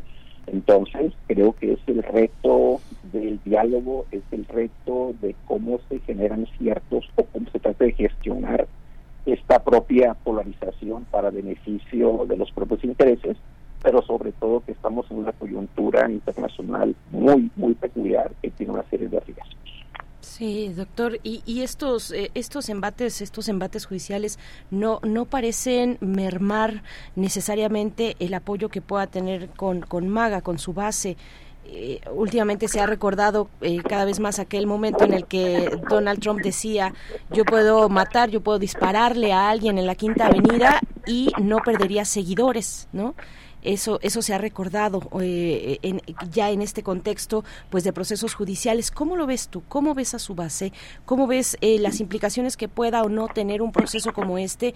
¿O simplemente a Donald Trump, a pesar de todos estos eventos eh, judiciales, estos momentos, estos embates, pues se le sigue se le siguen resbalando, digamos, en términos de su popularidad y de la conexión que pueda tener con su base, con, con MAGA? Sí, mira, esa parte es un tema también muy importante porque también abona a esos a esos valores de la propia base republicana, esos valores conservadores, y este punto que comentaba Berenice es un punto que quizá lo vemos muy crítico desde América Latina a México, que es por ejemplo los valores de lo que representa el uso de la del arma o de las armas, ¿no? Que está establecido en la propia enmienda número dos de la Constitución de Estados Unidos. Ese punto es un punto, sin duda alguna, que refleja los valores de la democracia y de la democracia y de los valores muy particulares, diría, de la propia base republicana, pero que también, yo diría, de la propia base de la cultura estadounidense, con lo cual yo también incluiría en este caso a los candidatos este, demócratas, porque si ustedes recuerdan, una de las últimas eh, propuestas de reformas, en este caso de sancionar o de controlar el uso de las armas, fue con el presidente eh, Obama.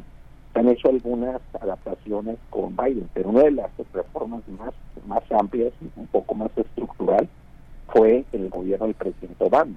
Y fueron precisamente algunos legisladores demócratas los que eh, sancionaron, en este caso, perdón, que, que, que no apoyaron, en este caso, la iniciativa de su propio presidente eh, Obama, porque por, por lo que representaba para sus comunidades políticas y sociales el uso de las armas, sobre todo en distritos del centro oeste de los Estados Unidos. Por lo tanto, este tema del uso de las armas es un tema sin duda alguna muy importante, es un tema que va a estar en el debate electoral y que, a pesar de que tengo entendido que van como doscientos, hace poco fue el último, van como doscientos tres incidentes de uso de las armas, en donde estamos viendo lamentablemente la muerte de menores, adolescentes, jóvenes, No obstante, esos doscientos no es un tema que, que, que me parece muy lamentable y crítico, que genere una mayor sensibilidad y una mayor conciencia, en este caso, de los propios actores republicanos y de las instancias, en este caso, que tienen que ver con las propias sanciones o legislaciones al respecto. Entonces, y esto se debe precisamente a cómo se genera, eh, pues, de alguien, pues, una manipulación, pero que se da esta manipulación según los propios valores eh, socioculturales de lo que representa el uso de las armas, ¿no? O sea, el propio, el propio Sam lo ha dicho, ¿no? No es un problema el uso de las armas, sino que la persona, sus déficits mentales, o a partir de las cuales se está utilizando las armas. Entonces, sin duda alguna, la forma muy peculiar, yo diría desde una perspectiva mexicana, una, pers- una forma de manipular, en este caso electoral, es un tema central. Y aquí el riesgo, Miguel Ángel y Berenice, es que dentro de este contexto de manipulación, eh, pues lamentablemente nuestras poblaciones de origen mexicano, latino, hispana, entran eh, entran en este, pues en este, en esta narrativa a partir de la cual pues hacen suyo este tipo de valores. Y por lo tanto, vaya, pues no no va no va a pasar nada. Quizás esperemos que pueda llegar un momento en que no sean doscientos, sino que sea, pues, que sea un hecho de mayor impacto. Tuvimos el caso de Dubái hace aproximadamente un año, un año y que vimos que a pesar de ese hecho, y a pesar de que estábamos en un proceso, un proceso electoral, en el caso de la reelección del gobernador Gustavo, lamentablemente no fue una situación que haya influido para que se haya dado una crítica y en este caso no haya repetido el propio presidente Gustavo. Entonces, este tema de las armas, el tema del aborto, el tema en este caso de la mujer, son valores sin duda alguna particulares del propio, de la base republicano, y que estamos viendo que en lugar de disminuir se están acrecentando, y que pues es un tema sin duda alguna que desde México, América Latina, se ve de manera muy rara, pero pero pues que sin embargo forman parte de los propios valores este, socioculturales conservadores, y que van a estar ahí, y que van y que van a estar reflejando, y que van a estar marcando agenda, y que vaya, pues ese es el reto que va a tener que gestionar eh, el propio eh, el Biden en su momento ya como candidato, con este planteamiento que le comentaba Miguel Ángel, ¿no? Es decir, el planteamiento de la libertad, de mantener los derechos civiles, que es un tema que también se está debatiendo un poco en, en Europa, sobre todo en el caso de España, que va a tener un proceso electoral, pero que reflejan en, desde esta perspectiva el cómo los valores de la libertad, de la democracia, de la emancipación, y sobre todo del tema, en este caso, de la tolerancia y de la y de la solidaridad, que están presentes como parte de este debate electoral, y que sin duda alguna pues va a tener o tiene ciertas repercusiones en América Latina. Sí, esto que comenta José María de las el tema el tema de las armas, por ejemplo, que los grandes eh, supermercados, uno uno ve pueblitos, no sé, pienso, bueno, digo, es un pueblito San Antonio o Dallas o, o Houston o Las Cruces o San Isidro, o, pero veo en los grandes supermercados de armas eh, las grandes exhibiciones de la de la tecnología del porno, las grandes eh, te- tecnologías de aparatos de movilidad, de cómputo, las grandes tiendas de fotografía, y las tiendas de armas ocupan en los primeros lugares en, en, en ventas en Estados Unidos. Eh, son carritos donde la gente lleva rifles, pistolas, granadas. Es algo muy impresionante de ver. Ahora lo vemos ya en las series, en las películas eh, norteamericanas, pero toda esta visión sobre las armas eh, finalmente no es eh, la, la, la tumba sobre la que descansará Biden, a pesar de que la sociedad norteamericana vive las lágrimas de sus deudos cuando son estas, eh, estas estos actos de, eh, de balaceras, de matanzas en universidades, en, en suburbios, en toda esta parte. A pesar de todo eso, la sociedad norteamericana sigue apostando la, por las armas. Creció veintidós, veinticinco por ciento la, la, la venta de armas desde dos mil quince a la fecha, y de dos mil veintiuno a dos mil veintidós creció cerca de un dieciséis por ciento. ¿Cómo, cómo entender esta parte de la política? Hay, es una política como íntima. Según lo que yo he visto, la herramienta fundamental para vender armas ahora son los, los videojuegos, muchos de ellos gratuitos, ¿no? Que son, que son este, que ponen, que ponen en exhibición este armas que Que, que, que muchos jóvenes manejan como marcas de autos, como marcas de computadoras. Es algo muy impresionante. ¿Cómo lo ve?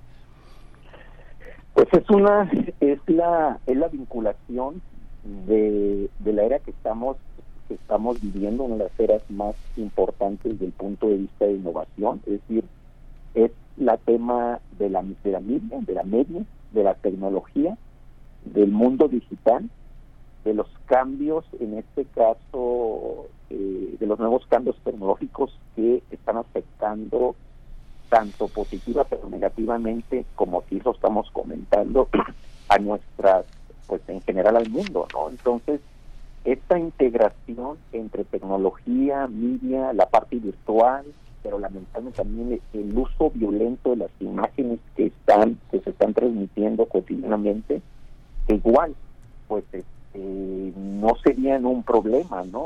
Si no existieran quizás estas armas o, o, si, o si existieran estas acciones que, digamos, generan el uso, el mal uso de las armas, porque finalmente ahí entra también un tema polémico, es decir, cómo la segunda enmienda pues plantea el uso de las armas como una forma legítima del individuo en su propio espacio, ¿no?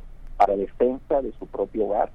Y sin embargo, lo que estamos viendo es que pues ya no es solamente su propio espacio de la acción violenta, sino que ahora esa arma se está destinando para otros fines, y que por otra parte se están generando estos excesos, se está dañando a otros seres humanos y sobre todo a personas muy vulnerables. Entonces, ahí hay una serie de excesos, hay una situación crítica que considero que en algún momento se va a tener que se va a tener que dirimir, se va a tener que aclarar, sobre todo por estos efectos que estamos viendo, ¿no?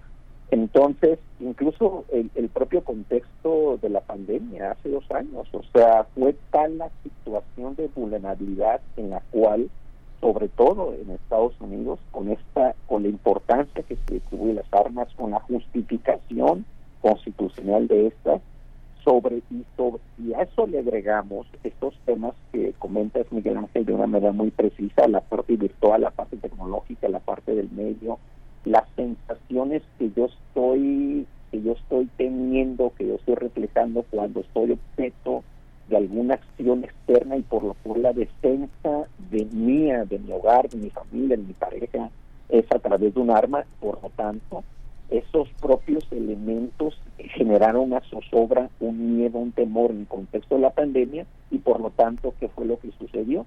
Pues que la gente en Estados Unidos incrementó el uso de las armas, y por lo cual la propia Asociación Nacional de Rifles pues se sintió, pues, imaginemos, ¿no? O sea, una situación muy favorable. Entonces, es un tema que sin duda alguna nos está reflejando y va a seguir reflejando la importancia que desde la perspectiva, digamos, entre de, de la perspectiva de los propios valores, y lo pongo en un doble entrecomillado, estarían reflejando este hecho que es muy propio en la propia en la propia sociedad de Estados Unidos, pero que lamentablemente genera eh, un efecto disruptivo o de porosidades negativas, porque en la medida que se está acrecentando la importancia de las armas, que es lo que estamos viendo, ¿no? Es una exportación de las armas de manera eh, de manera irregular, ilegal hacia México, y que esto es uno de los factores que genera violencia, ¿no? Es parte de la de la demanda que se planteó en su momento de la Secretaría de Relaciones eh, Exteriores, precisamente con Estados contra Estados Unidos, precisamente con algunos de esos elementos que yo estoy planteando, es decir, hay muerte, se está exportando, se está generando violencia. Eh, y sin embargo, pues lamentablemente este tipo de factores disruptivos que generan porosidades negativas, que generan asesinatos, lamentablemente la Asociación Nacional de las Rifles vaya, pues no se está conmoviendo, ¿no? Lamentablemente, sino que se está regocijando porque en esa misma medida se están incrementando el uso de las armas. Y que si eso le adicionamos que la narrativa este, incluso institucional en algunos casos está diciendo no, el problema no es el individuo el que usa las armas, sino que es la situación personal, mental, psicológica del uso, del mal uso de las armas, por lo tanto tenemos que armar las escuelas en Estados Unidos. Entonces, esta narrativa, vaya, incluso en algunos casos ya se está dando, ¿eh? Ese es un tema sobre todo en el caso de Texas, ¿no? Sí. Y esto que nos está, que nos está, a qué nos está llevando, pues, que a que esta narrativa se fortalezca, se empodere, se empodere y sobre todo que esté reflejando situaciones críticas y excesos y que se traducen en estos cerca de doscientos este, hechos violentos en donde las armas están presentes y los datos que tú estás presentando, efectivamente, se está incrementando el uso de las armas en sus diferentes manifestaciones y que algunas estrategias de control, sobre todo de los rifles de asalto, que de alguna manera se pretenden controlar, vaya, pues no han tenido el suficiente consenso bipartidista, pero sobre todo el Partido Republicano. Sí, pues doctor José María Ramos, muchas gracias por esta revisión, por este análisis. Ya estaremos, si nos lo permites, eh, volviendo contigo. La, la jueza eh, Aileen Cannon eh, eh, pues ha puesto ya una fecha preliminar, el próximo catorce de agosto, esto es en menos de dos meses, eh, que iniciaría el juicio por estos papeles clasificados que retuvo ilegalmente en Mar-a-Lago, en su mansión de Palm Beach, el expresidente Donald Trump. Y ojalá podamos contar contigo para... para para dar seguimiento a este a, a este pues momento importante en los Estados Unidos. Muchísimas gracias y, y un abrazo para ti.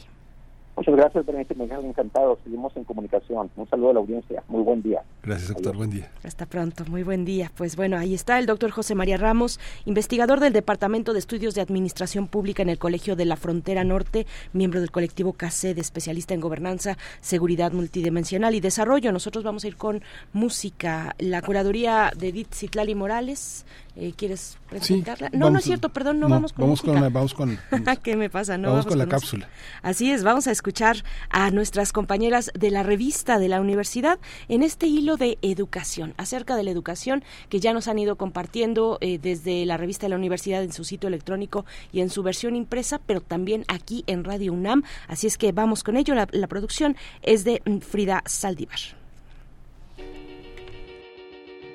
Revista de la Universidad de México, número ochocientos noventa y seis, Escuelas.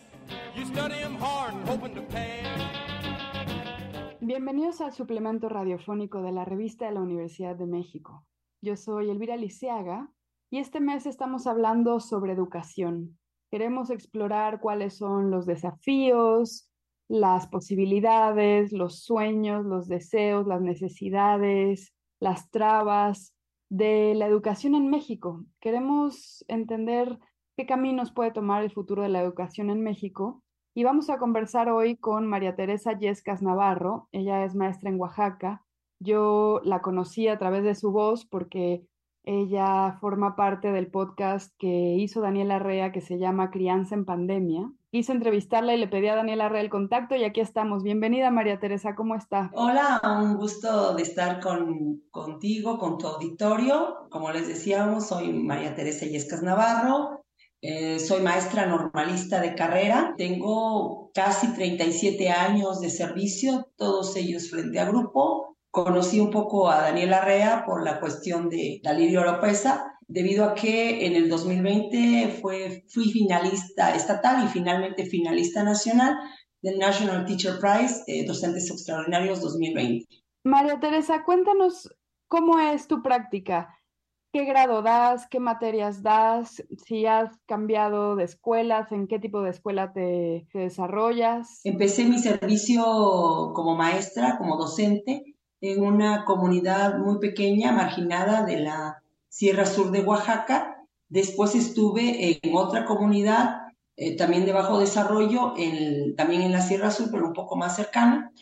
Eh, y finalmente he estado trabajando aquí en la Escuela Primaria Urbana Revolución Mexicana, que está ubicada en la periferia de la ciudad de Oaxaca. Actualmente atiendo a un grupo de quinto grado con veintiocho niños y niñas. Y bueno, eh, a partir de, no sé, de, de hace algún tiempo, eh, me di cuenta que era importante cambiar la forma en que educamos, el paradigma educativo. Creo que a estas alturas ya no es válido ni para nosotros como docentes, ni para los niños y niñas, y por supuesto para la sociedad, pensar en que un salón se pueda mantener incluso de la misma manera en que se educó en el siglo diecinueve, ¿no? O que eh, es importante que repitamos información y que los niños memoricen información. Creo que estamos en un momento muy distinto en, esta, en este siglo veintiuno, eh, en un momento donde se está cuestionando seriamente cómo estamos aprendiendo, Eh, qué estamos viviendo y qué estamos esperando en este planeta Tierra y en este momento histórico tan complicado para la vida humana y, por supuesto, para eh, la vida en general. María Teresa, ¿qué te hace pensar que se necesita renovar cómo enseñamos para que los alumnos ya no sean repetidores de información? ¿Qué has visto a lo largo de todos tus años de carrera en estos grupos que están un poco más en la pubertad, cerca de la adolescencia? ¿Cómo han cambiado generacionalmente? ¿Y qué fue o qué ha sido lo que te permite decir, tenemos que educar a estas personas para que crezcan de una manera quizá con un pensamiento más crítico y menos, no sé si, si estoy en lo correcto de tu pensamiento, pero menos programados, menos enfocados en que memoricen todos los contenidos? Bueno, en realidad las generaciones han cambiado mucho a partir de que empecé a trabajar, ¿no? Esta es una generación que tiene probablemente el mayor acceso a la información que se ha tenido en toda la historia de la humanidad. En cualquier momento, cualquier duda que yo pueda tener acerca de un momento histórico, acerca de un tipo de animal, acerca de cómo cocinar, etcétera, yo lo puedo identificar en, en la web, ¿no? Puedo teclear y encontrar muchísima información. Entonces, el maestro o la maestra no puede estar en la misma idea de que los voy a sentar y así, ¿no? En filitas, primero. Porque esta es una generación, además, que debido a esta situación de acceso a la información, no puede estar tanto tiempo quieta en un solo lugar. Segundo, también tenemos que pensar que nosotros ya no estamos en el momento de enseñar, sino de aprender con ellos. Decía Paulo Freire que los maestros generalmente eh, damos respuestas a preguntas inexistentes de los alumnos.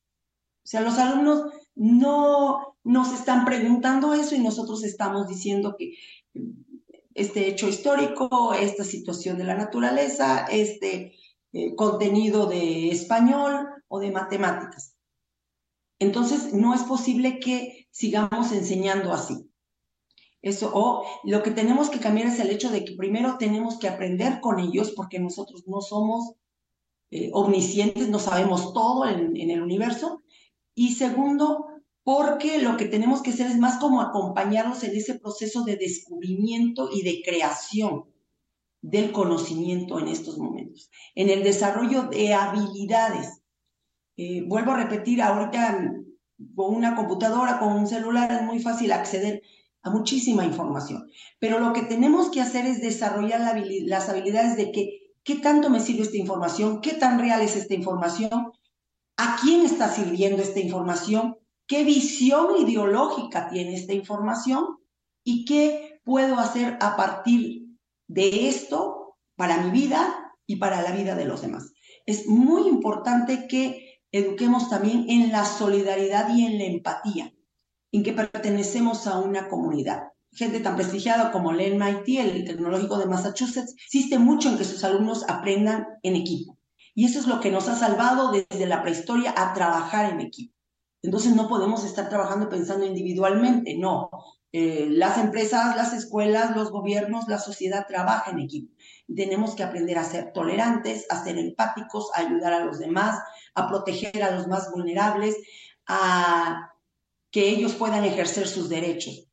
Creo que esa es la situación que estamos viviendo ahorita y que a veces algunos de nosotros como docentes, algunas de nosotros como docentes, tampoco hemos entendido totalmente. Eh, a veces he escuchado, es en, eh, he oído, eh, no, es que este grupo es, está aprendiendo porque están muy calladitos, ¿no? Por, porque están muy sentaditos y están muy ordenados. En realidad, solo están memorizando, repitiendo. La memoria es frágil. La memoria no tiene palabra de honor, entonces se nos olvidan las cosas, pero lo que no se nos va a olvidar son las experiencias significativas de aprendizaje y el desarrollo de habilidades de comunicación, emocionales, de pensamiento crítico, matemáticas, sociales, de inteligencia emocional. Eso es lo que no se nos va a olvidar. Oye, María Teresa, todo esto que nos estás planteando, aunque para muchas personas puede ser bien sabido y es una reflexión que ya les provoca ponerse a plantear nuevos modelos educativos o renovar las viejas tradiciones de la educación, esto que dices sigue siendo muy radical, porque la tradición de los programas de la educación pública en México todavía son muy viejos. Y esas reflexiones yo no sé si las tienen todos los profesores. ¿Qué necesitan, en tu opinión, los profesores como tú para motivarse a pensar de qué otras maneras pueden crear sujetos críticos en vez de sujetos que repitan, y de qué manera también pueden sensibilizar a los alumnos a esto que mencionas, por ejemplo, el trabajo en equipo, el razonamiento comunitario, la construcción del conocimiento, la utilidad del conocimiento? ¿Cuál es el desafío para los profesores en su formación, en su filosofía, en su ideología? Yo creo que el principal problema que tenemos es que nos tenemos que poner en los zapatos de los otros. Alguna vez algún maestro me dijo, es que solamente va a cambiar la educación cuando usted piense, ¿así están educando a mi hijo? ¿Eso es lo que yo quiero para mi hijo o para mi hija? O no sé, para un sobrino querido, o para mi familia. Creo que ese es un punto fundamental. Y segundo, la reflexión entre todos. He trabajado proyectos con grupos de autoayuda. Una de las maneras en que ellos pueden superar la, las enfermedades en las que están metidos, adicciones, alcoholismo, etcétera, es el escuchar la experiencia de otros y verse reflejado en otros. Entonces, cuando los maestros nos reunimos en consejo técnico y en un acto de honestidad escuchamos lo que está pasando en los salones, pero realmente de honestidad, de decir, esto estoy haciendo mal, en ese momento podemos empezar a cambiar. En el momento en que somos honestos con nosotros mismos. Pero este ejercicio es complicado porque venimos de una tradición autoritaria de repetición y es un ejercicio que nuestras fibras más internas, donde, de donde fuimos educados, muchos de nosotros repetimos como fuimos educados. Es algo incluso complicado para mí, que he experimentado otras formas de educar, porque luego me veo eh, en los otros salones y digo, pero es que yo veo que la maestra de al lado ya terminó el libro y, y, y, y, y mis alumnos no, y cosas así por el estilo. Pero creo que es fundamental cuando uno empieza a darse cuenta de que los alumnos que estamos egresando empiezan a tener los empleos peor pagados, sin prestaciones laborales, y algunos ni siquiera tienen la oportunidad de el derecho a defender sus derechos laborales, personales, humanos, etcétera. En ese momento es cuando uno dice, no puedo estar repitiendo esto. O sea, de alguna manera uno debe trascender, porque no todo es, este, no sé, la cuestión material, etcétera. Uno debe trascender. En el pensamiento mesoamericano, los mesoamericanos creemos, ¿no?, en que, por ejemplo, de que los, eh, los muertos visitan no a los vivos el, el, el primero de noviembre, ¿no? Primero dos de noviembre. Eso significa que estamos pensando que hay una vida después. Y no quiero entrar en la cuestión religiosa, pero a lo que me refiero es que esto no se acaba aquí. Entonces no puede ser que, que no, pues ya me pagan y hago lo que puedo. No, tengo que trascender y dejar algo, ¿no?, En, es, en ese momento, y es entonces cuando uno empieza a remover esto, pero es un proceso complicado y difícil, no es de que yo me plante en el salón y ya lo resuelvo, ¿no? Es un proceso que implica remover una estructura en que uno fue, fue educado y que se debe uno enfrentar a desafíos incluso con los padres, contra los padres, contra los otros maestros o maestras, con, incluso hasta con los niños, niñas, ¿no? Porque el otro grupo ya terminó el libro y nosotros no, este, eh, porque ellos ya aprendieron muchas cosas en una prueba, ¿no? Y terminan y muy bien, pero al paso del tiempo uno se va dando cuenta de esos pequeños logros, ¿no? Cuando empiezan a redactar, cuando empiezan a expresarse por sí mismos, cuando empiezan a resolver problemas matemáticos que incluso a veces los mismos adultos no pueden resolver. Es ahí cuando uno empieza a darse cuenta que por lo menos está uno abriendo brecha, abriendo camino. Muchísimas gracias, María Teresa, es muy valioso lo que nos cuentas. Muchas gracias por venir a este programa. Gracias a ustedes por invitarme y ojalá que esta pequeña reflexión haya servido en algo en estos momentos de pospandemia que todos estamos enfrentando y que ha sido muy difícil para la sociedad regresar a esta nueva normalidad. Up in the morning and out to school. The teacher is teaching the golden rule. American history and practical math. You study them hard and hoping to pass. Hemos llegado al final del programa. Si quieren leer más sobre educación, consulten el número digital y gratuito de nuestra revista en doble u doble u doble u punto revista de la universidad punto m x. Y recuerden que también pueden comprarla en librerías UNAM, en Educal y en muchas otras. Y pueden suscribirse escribiendo un correo electrónico a suscripciones arroba revista de la universidad punto m x. En Twitter, en Facebook y en Instagram nos encuentran como revista-unam. Y sobre este programa pueden escribirnos a arroba shubidubi. Gracias a Gabriel Centeno, a Frida Saldívar y a Yael Báez. Yo soy Elvis Liceaga. Hasta pronto. Este programa es una coproducción de la Revista de la Universidad de México y Radio UNAM.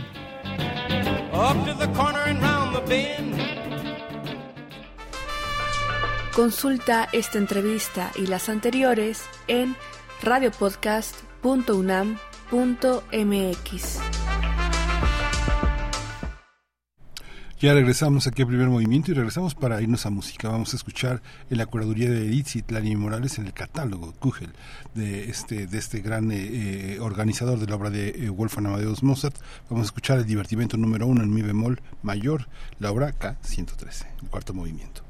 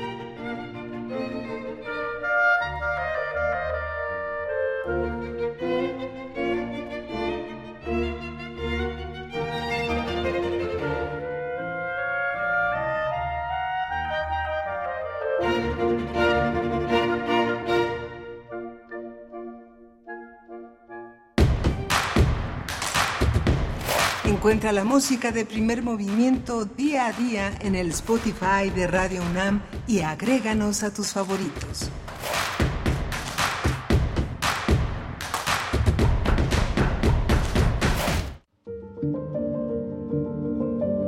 Fina García Marrús, El silencio en la poesía. Cien años de su nacimiento. Su sobrina, Fefe de Diego y García Marrús, la define como la última de los origenistas. Con su partida, dice, se cerró un ciclo, se terminó un mundo en nuestro país, una forma de hacer y sentir la literatura como algo esencial, un respeto por el contenido y la forma en todas las manifestaciones del arte, un culto a la amistad, un gusto por la conversación, por la lectura, por preservar las costumbres de sus familias, por proteger las raíces de la isla. Fina García Marrús, noventa y seis punto uno F M. Radio UNAM. Experiencia sonora.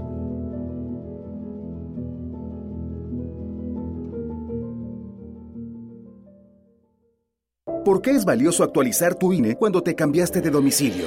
Porque con ello puedo tomar decisiones para mi colonia. Para estar vigente a la hora de votar. Porque ahora yo vivo aquí y pertenezco ahora a este lugar. Porque podemos formar parte de las elecciones en nuestra colonia. Si te cambiaste de casa, avísale al I N E y sé parte de quienes toman las decisiones en tu nueva comunidad. Haz tu cita en INETEL ocho cero cuatro, treinta y tres, dos mil o en I N E punto M X. I N E. Nomás una probadita para agarrar felicidad. Total, ¿qué puede pasar? Puede pasar mucho. El fentanilo te engancha desde la primera vez. Esclaviza tu mente y tu cuerpo. No destruyas tu vida. El fentanilo mata. No te arriesgues. No vale la pena. Si necesitas ayuda, llama a la Línea de la Vida, ochocientos, novecientos once, dos mil. Secretaría de Gobernación. Gobierno de México. Es muy tedioso hacer siempre lo mismo. No dejes que el aburrimiento apague tu imaginación. Escucha Escaparate nueve seis uno con los eventos culturales del momento. Viernes a las quince quince horas por Radio UNAM. Entretenimiento y cultura. Radio UNAM. Experiencia sonora.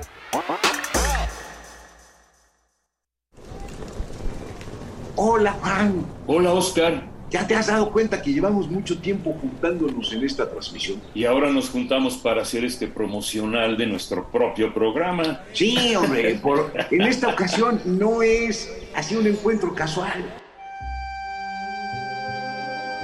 Las Esquinas del Azar, todos los martes a las diez a eme y retransmisión los sábados a las cuatro pe eme por el noventa y seis punto uno de F M. Radio UNAM. Experiencia sonora.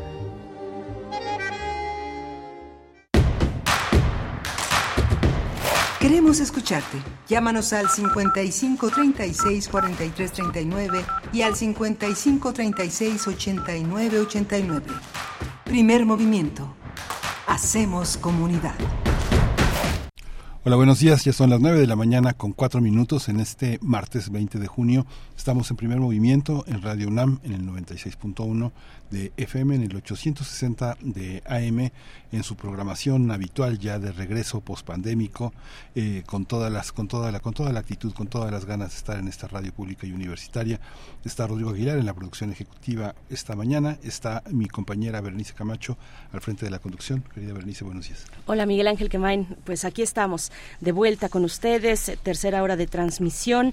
La poesía necesaria viene a continuación y en la mesa del día eh, hablaremos del coloquio internacional Imaginación Crítica que organiza diecisiete Instituto de Estudios Críticos. Este es el trigésimo quinto coloquio internacional, así es que tendremos a dos de sus integrantes. Estará con nosotros Gabriela Olivo de Alba, ella es actriz, editora y forma parte de este comité que organiza el coloquio internacional Imaginación Crítica. Es responsable de diecisiete Radio, la propuesta radiofónica de diecisiete Instituto de Estudios Críticos, y también nos va a acompañar Javier Guerrero, profesor asociado de Estudios Latinoamericanos en la Universidad de Princeton, es eh, vicepresidente de la Asociación de Estudios Latino- Latinoamericanos, LASA. Así es que bueno, va, viene interesante esta mesa del día. Quédense, quédense con nosotros, eh, Miguel Ángel, y tenemos a eh, Guadalupe Alonso al final, al cierre. Tenemos de a Guadalupe Alonso, va, hoy va, hoy va a tocar el tema de la novela Membrana de Jorge Carrión, un escritor tarragonés, un escritor español que se ha dedicado al periodismo.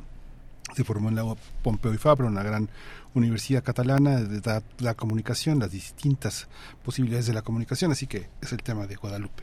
Por supuesto. Bueno, veíamos veíamos en, en la conferencia matutina, que todavía está, eh, todavía eh, eh, continúa la conferencia matutina del presidente López Obrador, pero veíamos hace unos momentos en la hora anterior, eh, en esta conferencia que se firmó, bueno, generalmente los martes, usualmente los martes, son martes de salud en la conferencia eh, del presidente López Obrador, y se firmó el convenio mediante el cual se oficializa la entrada en vigor del plan I M S S Bienestar en distintas entidades de el país. Y ahí lo interesante, además de todo lo que significa o lo que implicaría una eh, un plan como este, eh, un plan de asistencia médica, eh, bueno, de servicio médico público para las personas que eh, carecen de esa de, de, de esa seguridad social, del servicio de salud.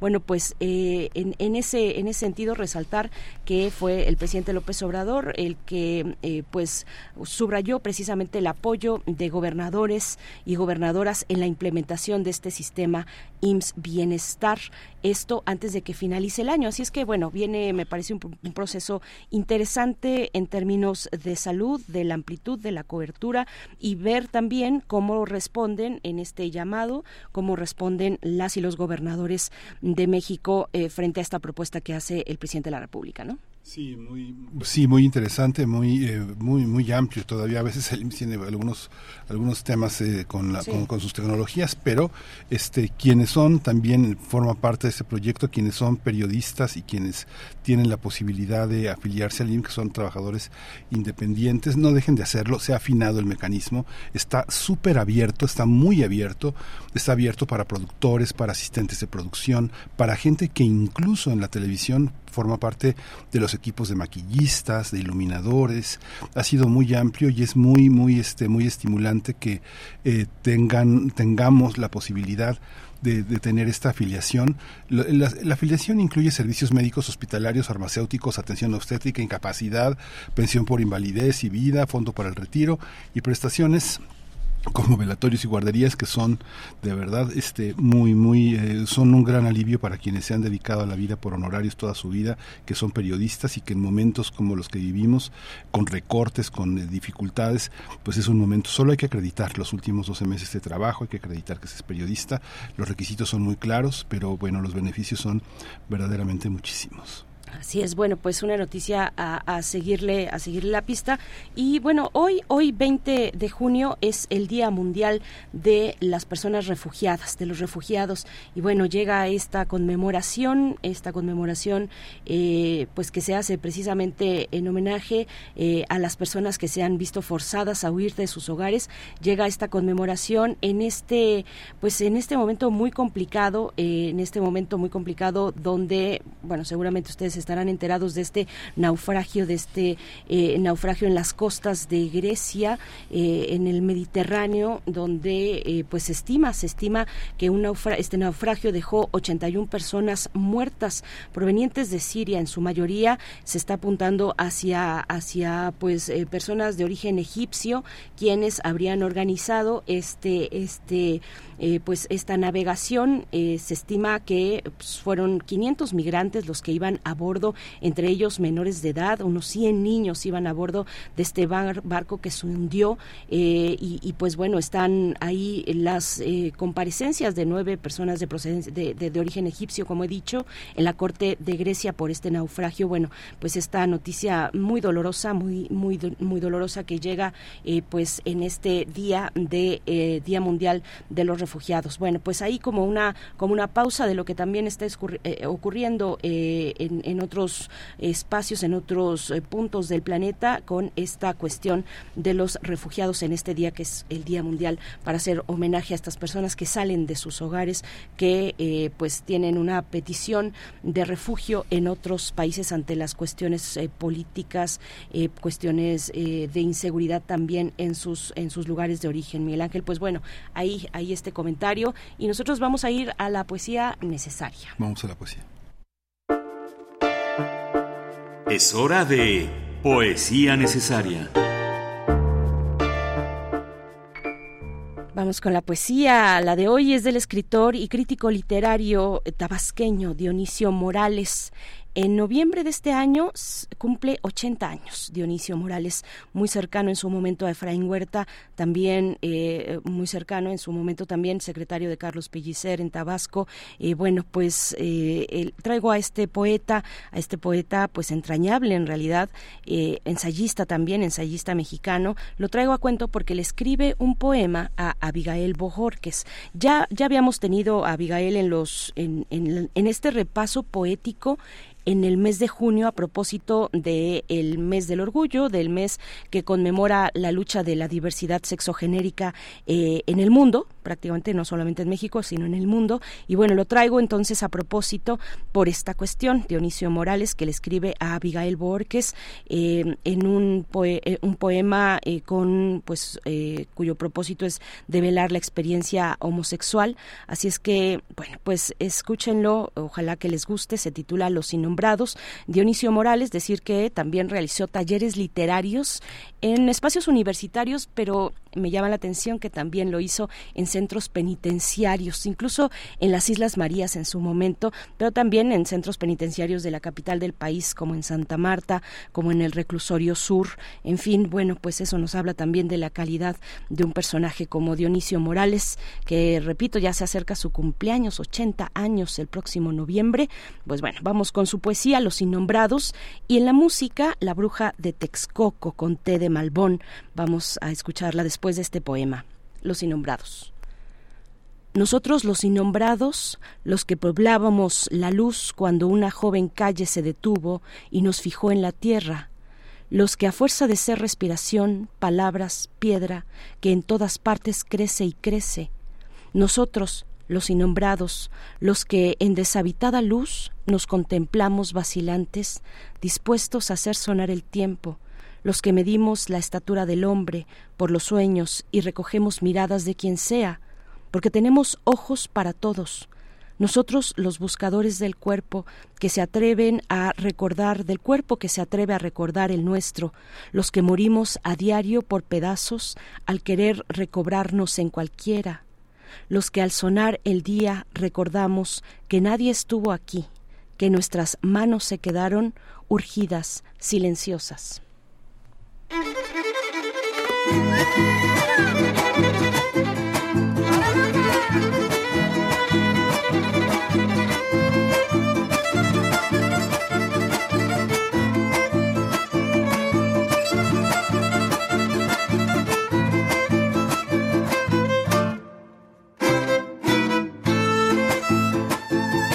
Busco ser parte siempre de la mañana. Lleva tu recuerdo siempre en el camión. Susurran a mis espaldas esas sabes qué. Y el recuerdo era parte importante de emprender este vuelo prometido de querer. Busco una solución a mi pasado, del cual no resulte fácil desprender. Toda la humedad, fragilidad que de mis lágrimas cayendo a la tierra por mis pies, esperanza de un nuevo florecer. Ay, vida mía, dime qué es lo que pasó. Le pido al cielo que decida el perdón. Si acaso escuchas que el viento trae mi voz, pa' la garganta tómate un té de Malbón. Ay, vida mía, esto no va a parar. Le pido al cielo que tú puedas continuar. Y si algún día la tristeza te ha de dar, piensa en las flores que sembramos a la mar.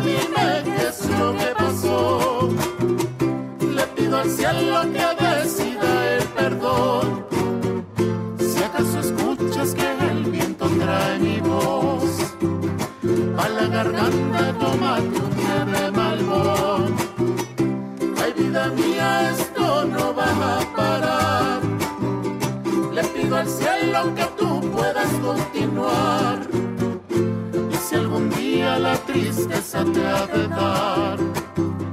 Piensa en las flores que sembramos a la mar.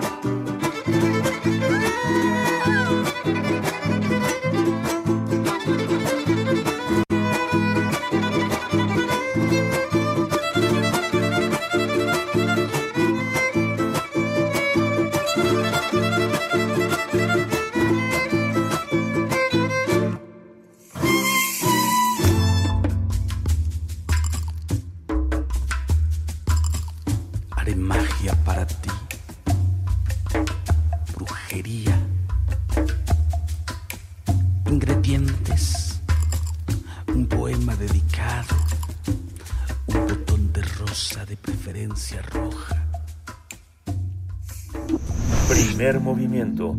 Hacemos comunidad con tus postales sonoras. Envíalas a primer movimiento unam arroba gmail punto com.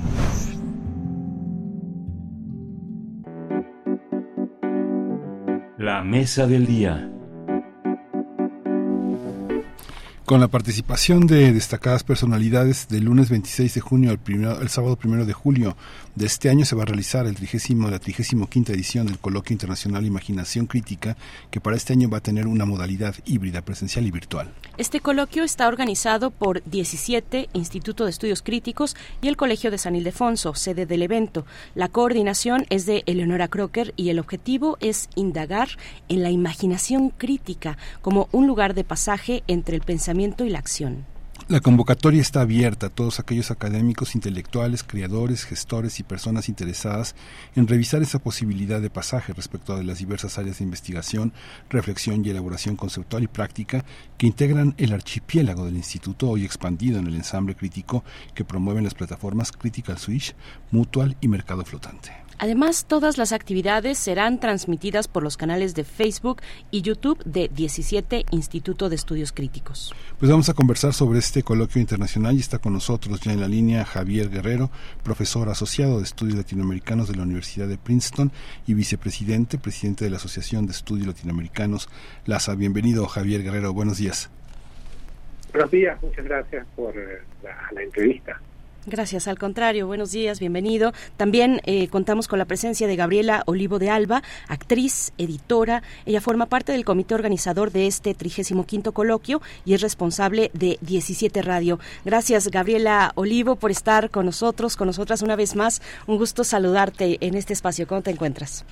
Muy bien, gracias. Les agradecemos, como siempre, la generosidad de Radio UNAM, pues para dar voz a las actividades organizadas y en este caso coorganizadas también por un ente universitario y diecisiete Institutos de Estudios Críticos.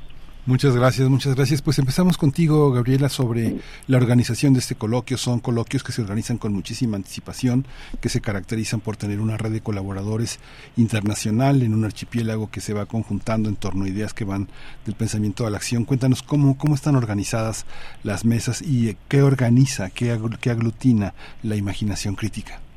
Bueno, es, es muy interesante este coloquio. Quiero aclarar que yo no formo parte del comité organizador como tal. Soy yo una colaboradora okay. más de diecisiete desde el área que coordino. Este coloquio ha sido curado por Eleonora Crocker eh, a partir de sus propias reflexiones sobre Didi Huberman y esta idea de la posibilidad de que la imaginación sea también una herramienta política y una herramienta crítica. A mí me ha llamado la atención, siguiendo el desarrollo del programa de ustedes esta mañana, en particular esta cápsula de la revista universitaria en donde conversó María Teresa, porque curiosamente este año tendremos asistiendo al coloquio, no me queda claro si de manera presencial o virtual, pero a muchos normalistas.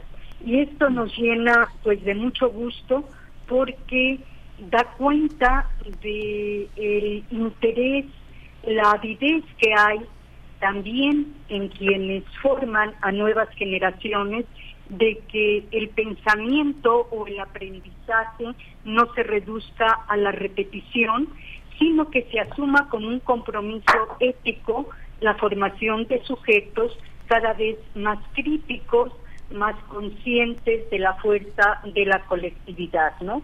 Y bueno, yo no quiero extenderme demasiado, simplemente señalar que esto inicia en San Ildefonso, pero como se ha dicho, también se podrá seguir eh, en línea el lunes veintiséis de junio y concluye el sábado primero de julio. Que tendremos mesas muy diversas en donde se abordarán temas de discapacidad, de migración, de disidencia sexual, de infrapolítica, de historicidad, de dramaturgias expandidas y de farmacosexualidad, solamente por mencionar algunas, que tendremos invitados e invitadas e invitades de, de primer nivel, como Gareth Williams, Eh, como Ulis Carrier, que además va a estar físicamente, nos visitará desde Montreal, y bueno, tendremos una mesa dedicada a las experiencias sonoras y radiofónicas, en donde hemos tenido pues el honor de que nos acompañe uno de los conductores de este programa. Te agradecemos, Miguel Ángel, que hayas aceptado. Gracias, gracias a ti, Gabriela. También está Javier Guerrero con nosotros, él eh, forma parte de, de la representación de Princeton. Eh, van a ser cuarenta años de Lumpérica, pero ¿cómo observas el programa, Javier? ¿Cómo en esta construcción de diecisiete eh, participas? Sí, eh, bueno, para mí es eh, en realidad un honor participar. Esta es la tercera ocasión que participo en el coloquio. El año pasado eh, de manera presencial, esta vez Eh, lamentablemente no podré asistir presencialmente y no podré estar en la en Ciudad de México porque me encuentro justamente en Chile. Y lo que me parece importante eh, de este coloquio, como, como decía Gabriela, y es un placer además estar ahora junto con Gabriela, que tiene que ver con eh, tratar de eh, descontinuar la aparente oposición entre política y estética. Yo creo que ese es el centro de eh, el, la conceptualización de la imaginación crítica.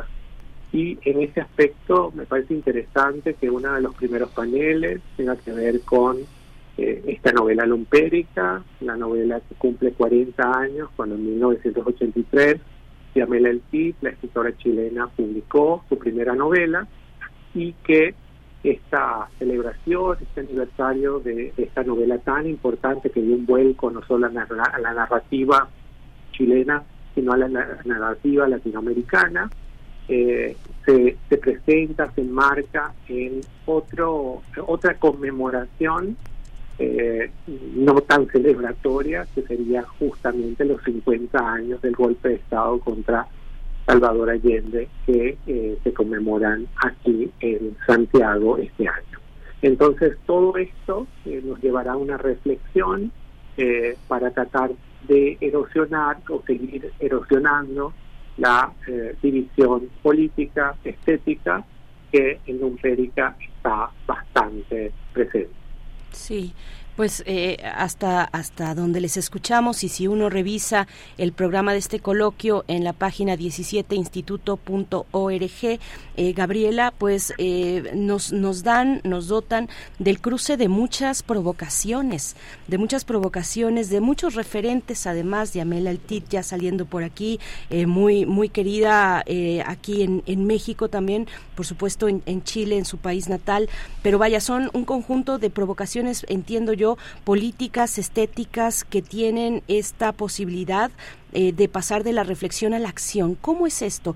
Esta idea de, del pensamiento a la acción, que nos puedas compartir un poco eh, cuáles son eh, pues los las reflexiones que tienen ustedes, que se están conjuntando eh, y conjugando en este coloquio en torno a eso, de lo cual ya se ha hablado mucho. Creo que en esta semana por aquí en Primer Movimiento, y no, o no sé si fue la semana pasada, mencionábamos eh, en algún momento la eh, a, a Feuerbach y sus tesis, ¿no? Y esta y esta crítica, digamos, de eh, de los filósofos, de los pensadores y de la eh, y pues eh, de, de, de la decisión tal vez de no pasar a la acción, sino de quedarse en la descripción de la realidad y no en su modificación, que ya fue algo que vino después en el siglo en el siglo veinte, Gabriela. Pero a ver, cuéntanos cuéntanos un poco de esta idea. Mira, yo creo que es ineludible esta sensación de que no podemos mantenernos aislados en, en muchos de, de inactividad, que de alguna manera es una necesidad imperiosa el que aquellas eh, figuras que se dedican a la reflexión, a la creación de conocimientos, a la puesta en duda eh, de, de los cánones o de situaciones ya establecidas, eh, generen vínculos de comunicación, de contacto con las comunidades, con quienes están finalmente eh, pues creando o participando activamente en, en la realidad, ¿no? Entonces creo que en buena medida esto se da, y creo que el que haya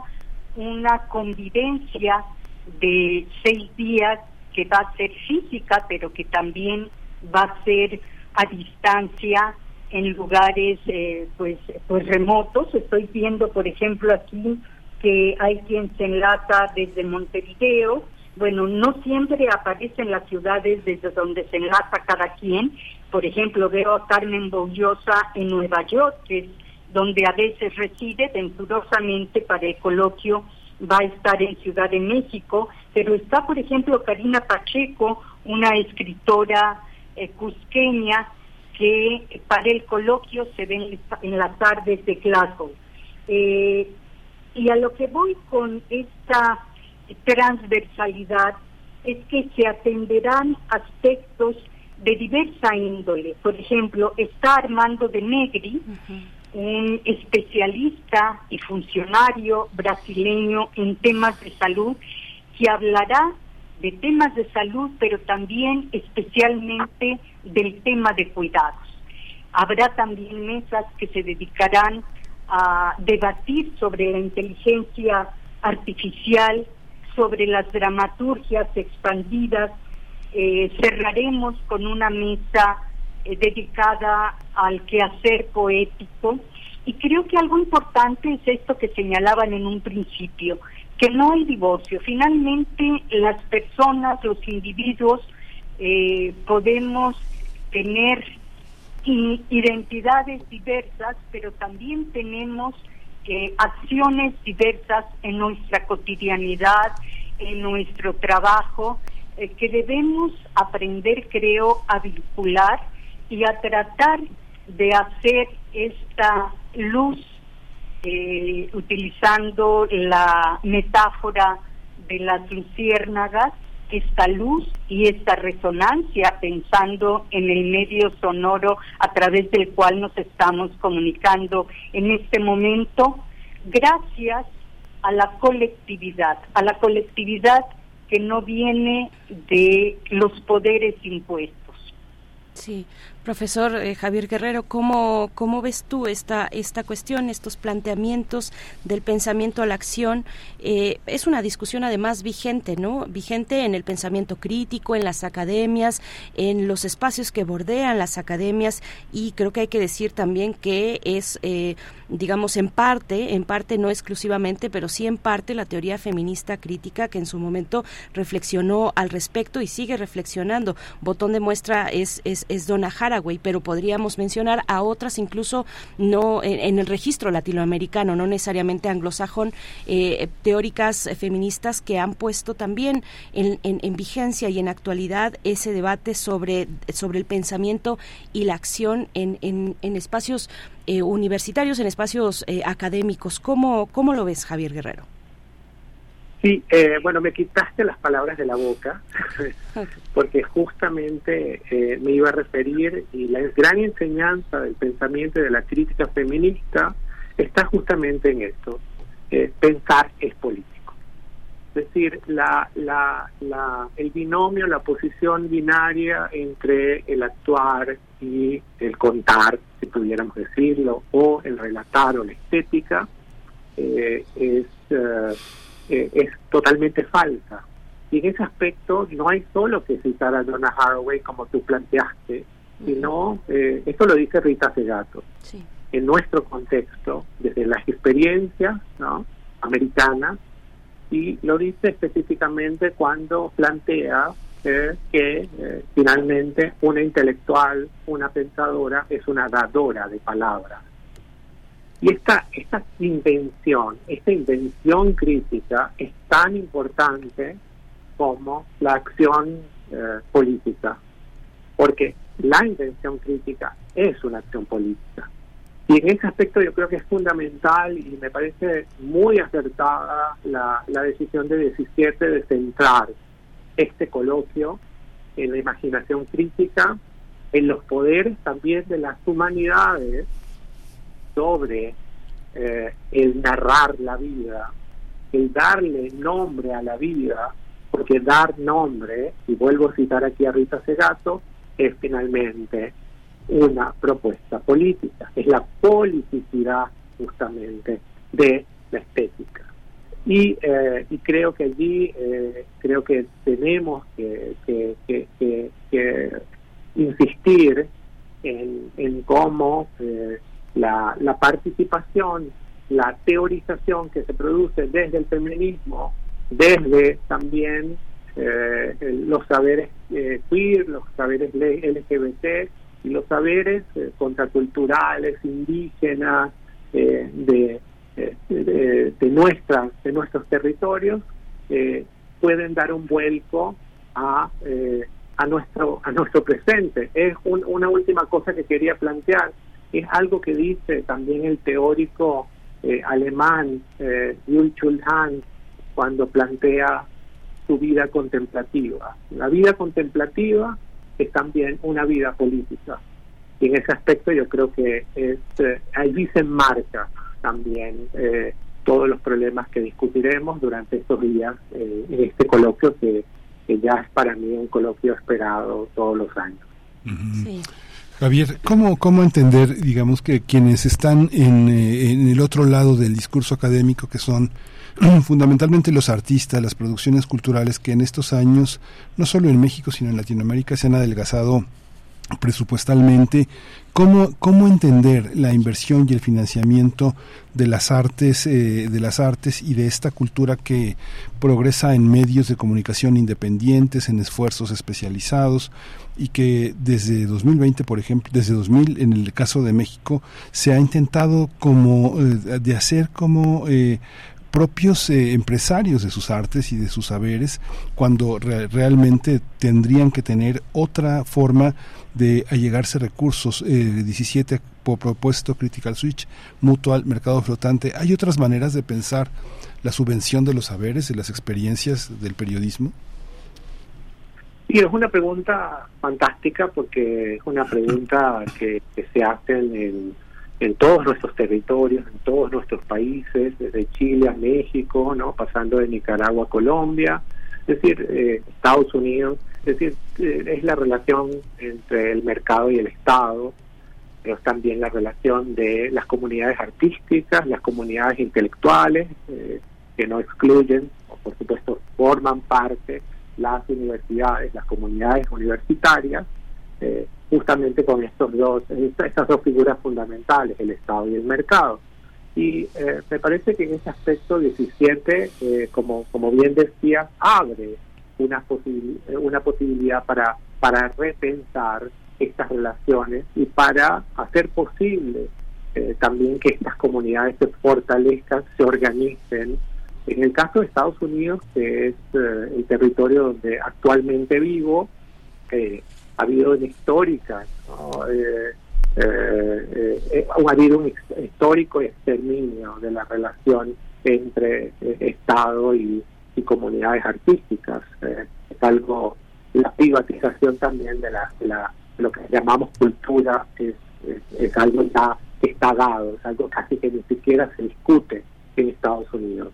Y es importante volver a esta discusión, porque son comunidades que deben repensar su relación con el Estado y con el mercado, que es uno de los problemas fundamentales. Y yo creo que en ese aspecto, este coloquio sirve para eso, sirve para pensar también cómo nos podemos situar dentro de estos dos paradigmas, de estos dos grandes paradigmas, y cómo también switchar, cómo también tratar de hackear este sistema, tratando de plantear otras conexiones que nos hagan posible eh, eh, la supervivencia.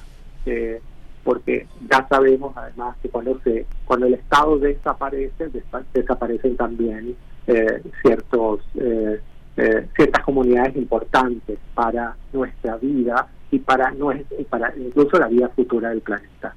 Entonces eh, creo que no respondo a la pregunta, pero trato de responder con una con otras con otras interrogantes, ¿no? Es decir, todo esto se trata de una discusión colectiva que tenga en cuenta las particularidades y también las, las necesidades de diferentes, de diferentes partes que conforman estas grandes comunidades artísticas que se asocian con la universidad, que se asocian también con el mercado, que se asocian con instituciones amparadas por el, por el Estado, pero que finalmente también deben encontrar otros polos para sobrevivir.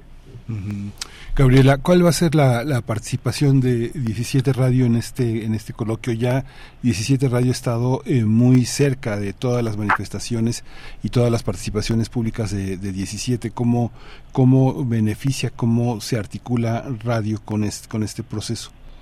Bueno, mira, a diferencia de algún otro coloquio en donde sí hubo varias eh, me, la posibilidad de que varias mesas Eh, transmitieran también por diecisiete Radio, en esta oportunidad no va a ser de esa manera. Eh, sin embargo, sí me parece importante destacar varias cosas de lo que se ha dicho y de lo que viene en diecisiete. Por un lado, estoy eh, totalmente de acuerdo con lo planteado eh, por Javier respecto a que tenemos que tomar conciencia y hacernos cargo de que quienes producen conocimiento son también creadores y que este conocimiento crítico es, por supuesto, también una acción política.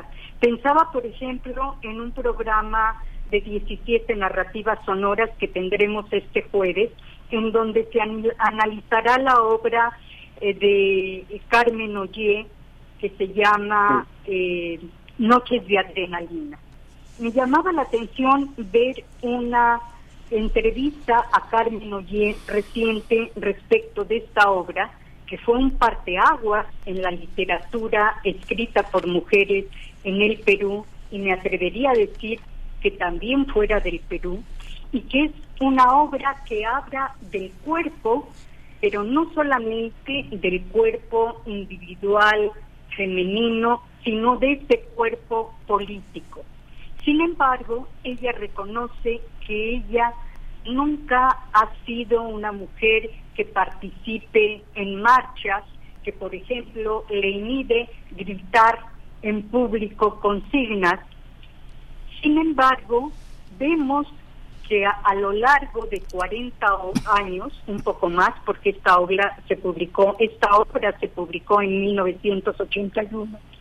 Su eh, poder político sigue aquí presente, cuestionando y dando herramientas a generaciones actuales, ¿no? Eso lo quería destacar y quería eh, decir que eh, el coloquio no queda aquí, que la propia Eleonora Crocker ha eh, diseñado una cátedra que también tiene el nombre de Imaginación Crítica y que tendrá una serie de conferencias dialogadas. Eh, el dialogante con la persona invitada será algún responsable de área o de división del propio instituto. Entonces, es algo que tiene un largo aliento porque porque no puede quedarse solamente aquí. Sí, Bueno, pues estamos estamos al cierre de, de la charla, pero me gustaría que nos compartieran una reflexión respecto a las ficciones, eh, Javier Guerrero, eh, respecto a las ficciones, porque también están presentes, están presentes eh, a manera literaria, dramatúrgica, cinematográfica. Incluso hay un momento en el coloquio en el que eh, hablarán de la pantalla. Eh, de la pantalla y, y, y bueno, ahí es obligado cuando cuando se plantean cuestiones estéticas acudir también a la pantalla. Por ejemplo, estoy pensando en esta mesa de, de Metrópolis a Succession, la imagen y el aura de la, ima- y de la imaginación crítica. Lo pongo ahí como ejemplo, pero hay otras otras cuestiones a las cuales acudir también, la escritura y la ficción. En fin, eh, en comentario amplio, eh, Javier, eh, ¿qué, qué, ¿qué nos puedes compartir respecto al peso de la ficción en este juego entre estética y política? Sí, eh, yo yo quería más continuar con, sí. con con algo que dijo Gabriela, que en lo que enfatizó Gabriela. Eh, hay un, un pensador, además, que es un colega eh, puertorriqueño, Arcadio Díaz Quiñones, que siempre que siempre utiliza una frase eh, y él dice eh, los escritores piensan. Y en ese aspecto sí. me parece que es una afirmación cándida, pero es una afirmación muy compleja, porque hemos también eh, como petrificado la eh, reflexión de la literatura como posterior a eh, a, a los eventos eh, de, de lo que podríamos definir como, como el presente, como la realidad, como el pasado, esos eh, eventos que aparentemente eh, son sólidos, y la reflexión vendría después. Y en ese aspecto me parece que aquí hay una inversión, es decir, eh, eh, con todo lo que, eh, que que nos ha enseñado, y yo creo que en el presente podemos tener mucho más claro eh, todo lo que todo lo que implica la ficción hoy en día, pero no solamente hoy en día, lo que también siempre ha implicado la ficción.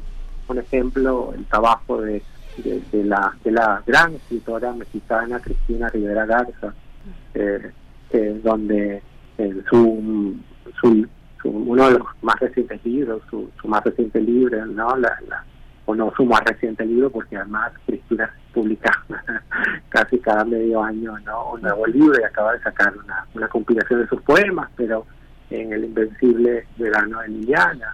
Yo creo que allí se produce una una reflexión eh, que no va por detrás eh, de, de la acción Eh, que denuncia el feminicidio, sino que conforma o forma parte de, de una reflexión fundante acerca de el, el momento eh, histórico del patriarcado en, en, en nuestros territorios, pero también, ¿no?, en el planeta. Yo creo que en este aspecto me parece que, que la literatura, y voy a utilizar una, una metáfora antipática, goza de una salud eh, admirable. Yo creo que es el centro, eh, también el cine, cuando hablabas de Succession, ¿no?, todo lo que implica también las ramificaciones de la de la de la producción cultural. Creo que están eh, poniendo el dedo en la llaga y produciendo nuevos saberes para entonces, ¿no?, eh, pensarnos. Sí, muchas gracias, eh, profesor Javier Guerrero. Pues Gabriela, nos queda, Gra- Gabriela Olivo de Alba, nos queda un minutito para que nos puedas invitar de nuevo, recordar las coordenadas. Eh, ¿es necesario inscribirse a este coloquio? ¿Cómo, cómo le hacemos? ¿Cómo llegamos a la información?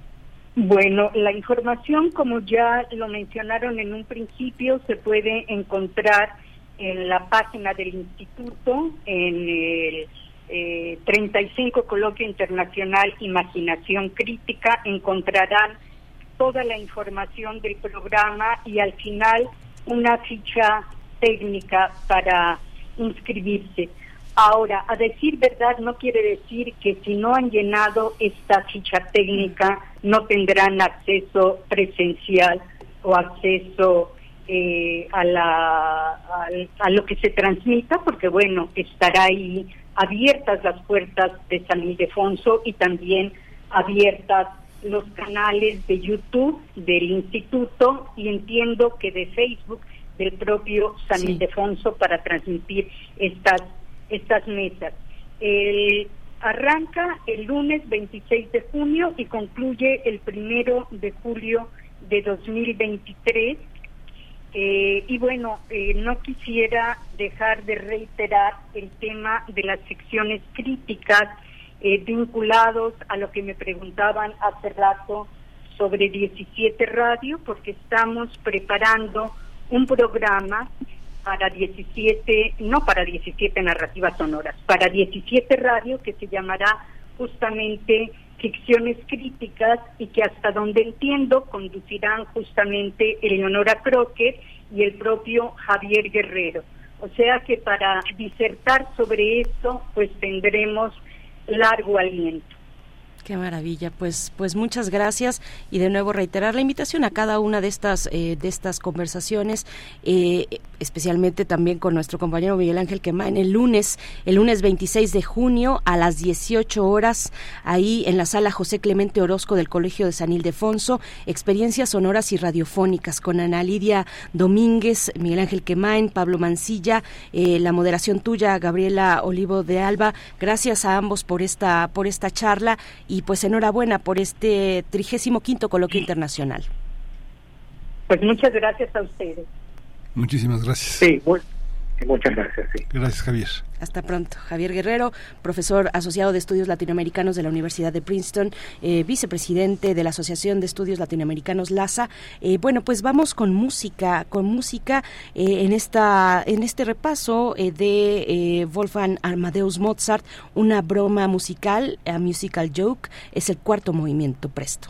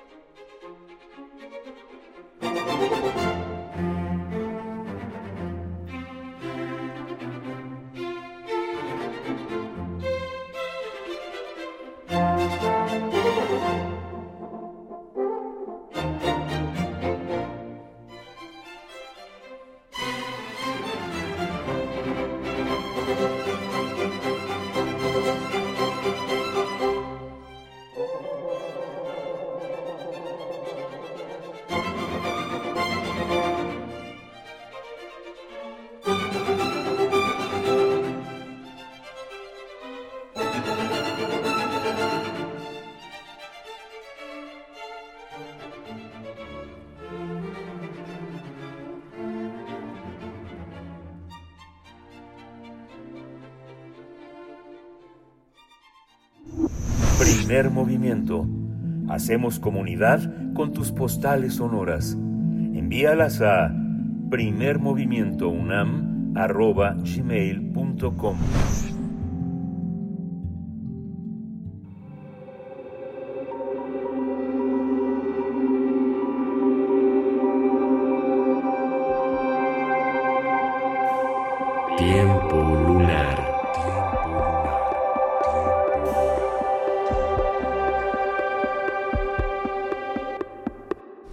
Para el cierre de esta emisión de martes nos acompaña Guadalupe Alonso Coratela, directora de Casa Universitaria del Libro de la UNAM, en este su espacio que es Tiempo Lunar, para conversar sobre la novela Membrana del español Jorge Carrión. Guadalupe Alonso, qué gusto saludarte, bienvenida a, a esta casa tuya también, ¿cómo estás? Hola Berenice, buenos días, muchas gracias por eh, invitarme siempre eh, y eh, feliz de estar aquí en Radio UNAM. Gracias, Guadalupe, adelante. Hola, Miguel Ángel. Pues hola, sí, en, en efecto, hoy voy a comentar eh, la novela Membrana, uh-huh. eh, una de las novelas que seguramente quedará como un referente en la historia de la literatura, que se escribió después de la pandemia y en un momento cuando el mundo eh, estaba eh, eh, teniendo grandes transformaciones dirigidas a una era de avances tecnológicos que, han, que son sorprendentes. Eh, yo no quisiera exagerar, pero creo que estamos frente a una novela que pasado el tiempo va a sobrevivir como la crónica y una visión de futuro del siglo veintiuno. Eh, eh, Membrana, del escritor español Jorge Carrión, eh, se publicó hace poco más de un año en la editorial eh, Galaxia Gutenberg. La novela se sitúa en el año dos mil cien y desde ese futuro hace una retrospectiva de cien años a partir del año dos mil uno. Es decir, que el presente que estamos viviendo ahorita ya es el pasado en esa crónica. Eh, Membrana se desarrolla a partir del recorrido por un museo, el Museo del Siglo veintiuno, y a través de las obras de arte y los elementos arqueológicos ahí resguardados, que son objetos que van desde el principio de los tiempos hasta nuestra era. A partir de estos se desarrolla la trama de la novela. O sea, nosotros lo que estamos leyendo son las cédulas que están eh, en la exposición o en el catálogo, ¿no? Porque eh, no es un museo físico, sino un museo digital. Eh, no es una novela narrada como las novelas clásicas, sino que cada capítulo muestra un grupo de obras de arte y desde ahí se desencaden, se desencadenan las voces de las narradoras. Esto es importante porque estas voces todas son ellas, son las abuelas, y conforme leemos descubrimos que se trata de inteligencias artificiales. Entonces todas las mitologías eh, eh, contemplan estas diosas que tejen, así lo pone el actor, el autor, que son divinas hilanderas que a menudo también hilvanan las estrellas con la tierra. Eh, digo esto, eh, escojo este fragmento porque me parece que también la, la novela está escrita eh, de una manera eh, fantástica. Es una novela que tiene mucha poética en su escritura y esto también hace que eh, el lector la disfrute al máximo, ¿no? Bueno, estas abuelas diosas van a dar cuenta de la relación ancestral de la, humani- de la humanidad con la tecnología, cómo nacieron los híbridos y las conciencias algorítmicas, cómo cobró forma un nuevo imperio. Es una novela, como se dice en la nota preliminar, que se interroga sobre lo que significa hoy ser humano y se inscribe en los grandes debates contemporáneos. Entonces, pues estamos frente a una crónica del siglo que estamos viviendo, eh, que yo creo que se, se lee y se leerá como una nueva mitología de nuestro tiempo. Un siglo veintiuno que comienza, eh, según el autor, en los Estados Unidos con la caída de las Torres Gemelas, para él el atentado más brutal de la historia de la humanidad hasta ese momento. Y ese mismo año se anuncia la primera edición genética de un primate, se crea la Wikipedia, y de aquí parte una cronología que va del YouTube a Siri, del descubrimiento del bosón de Higgs a las plataformas como Spotify, Netflix, Instagram, que cambian radicalmente, dice en el libro, el modo como los seres humanos absorben cuentos y cuentacuentos. Y así, hasta llegar al tiempo de la pan, de la pandemia, SARS-CoV dos, que se hace inevitable por las redes de comunicación globales que, que ya tenemos en ese momento, ¿no? Entonces, pues, eh, así va, ¿no? Las consecuencias del cambio climático, los viajes comerciales a la luna, las clonaciones y la desaparición por completo del dinero son parte de esta crónica del futuro, donde una de las grandes preocupaciones de Jorge Carrión eh, y que va eh, eh, tejiendo en toda su obra no ha quedado al margen. Me refiero al genocidio. Para Carrión es un tema central que ya ha tratado en otras publicaciones y en esta novela que protagonizan eh, Carla Espinosa y Ben Grossman, son los dos personajes que aparecen en esta novela, eh, se refiere al tema del genocidio y a la proliferación de ideologías de ultraderecha, y él las ubica como una consecuencia de la invasión de Facebook en el mundo, porque para él este tipo de plataformas, de acuerdo eh, eh, con, con, con su pensamiento, tienden a la radicalización, al racismo, al sexismo, y son responsables de esta tendencia ultraderechista que prevalece en el mundo a finales del siglo veintiuno. Entonces, bueno, pues Membrana cuenta la historia del futuro a través de este catálogo de la exposición permanente en el Museo del Siglo veintiuno. Es un libro escrito con mucha fuerza poética, como ya lo dije, también tiene eh, eh, una parte ensayística y está escrito por, un, por esta inteligencia artificial que nos, nos narra la relación ancestral de la humanidad con la te- tecnología, ¿no?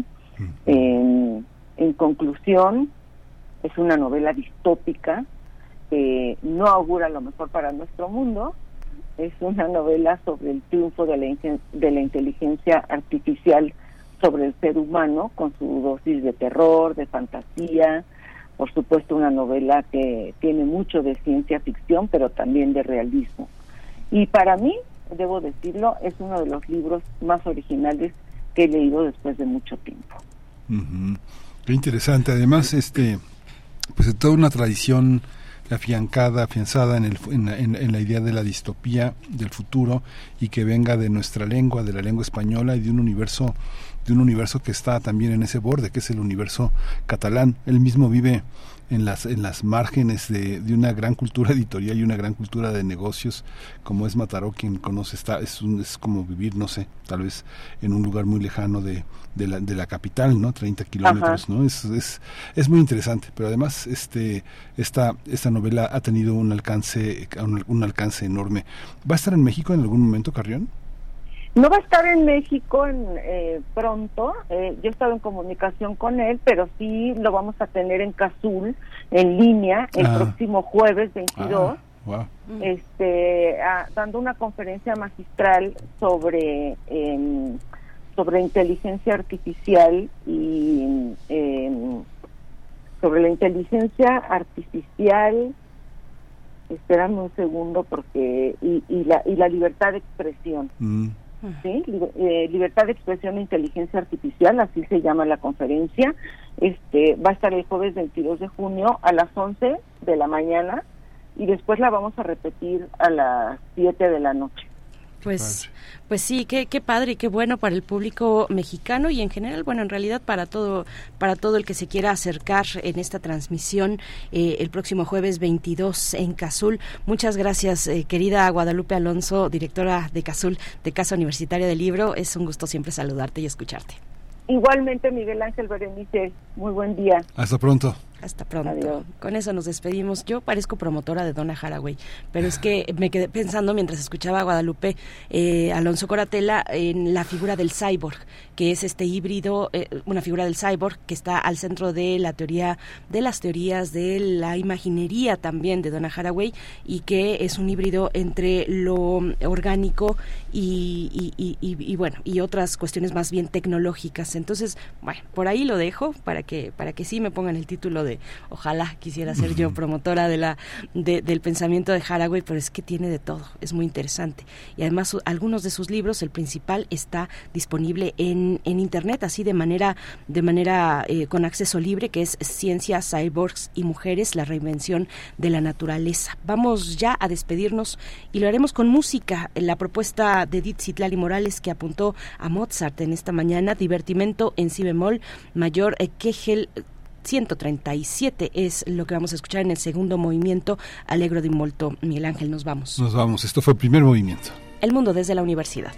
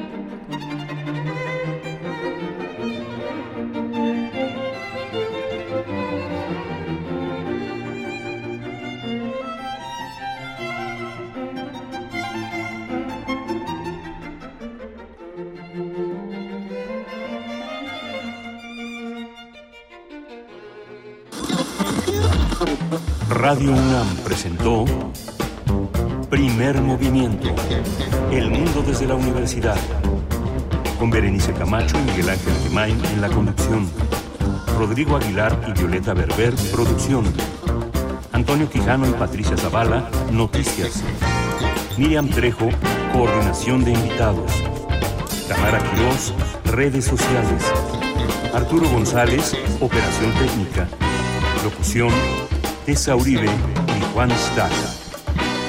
Quédate en sintonía con Radio UNAM. Experiencia Sonora.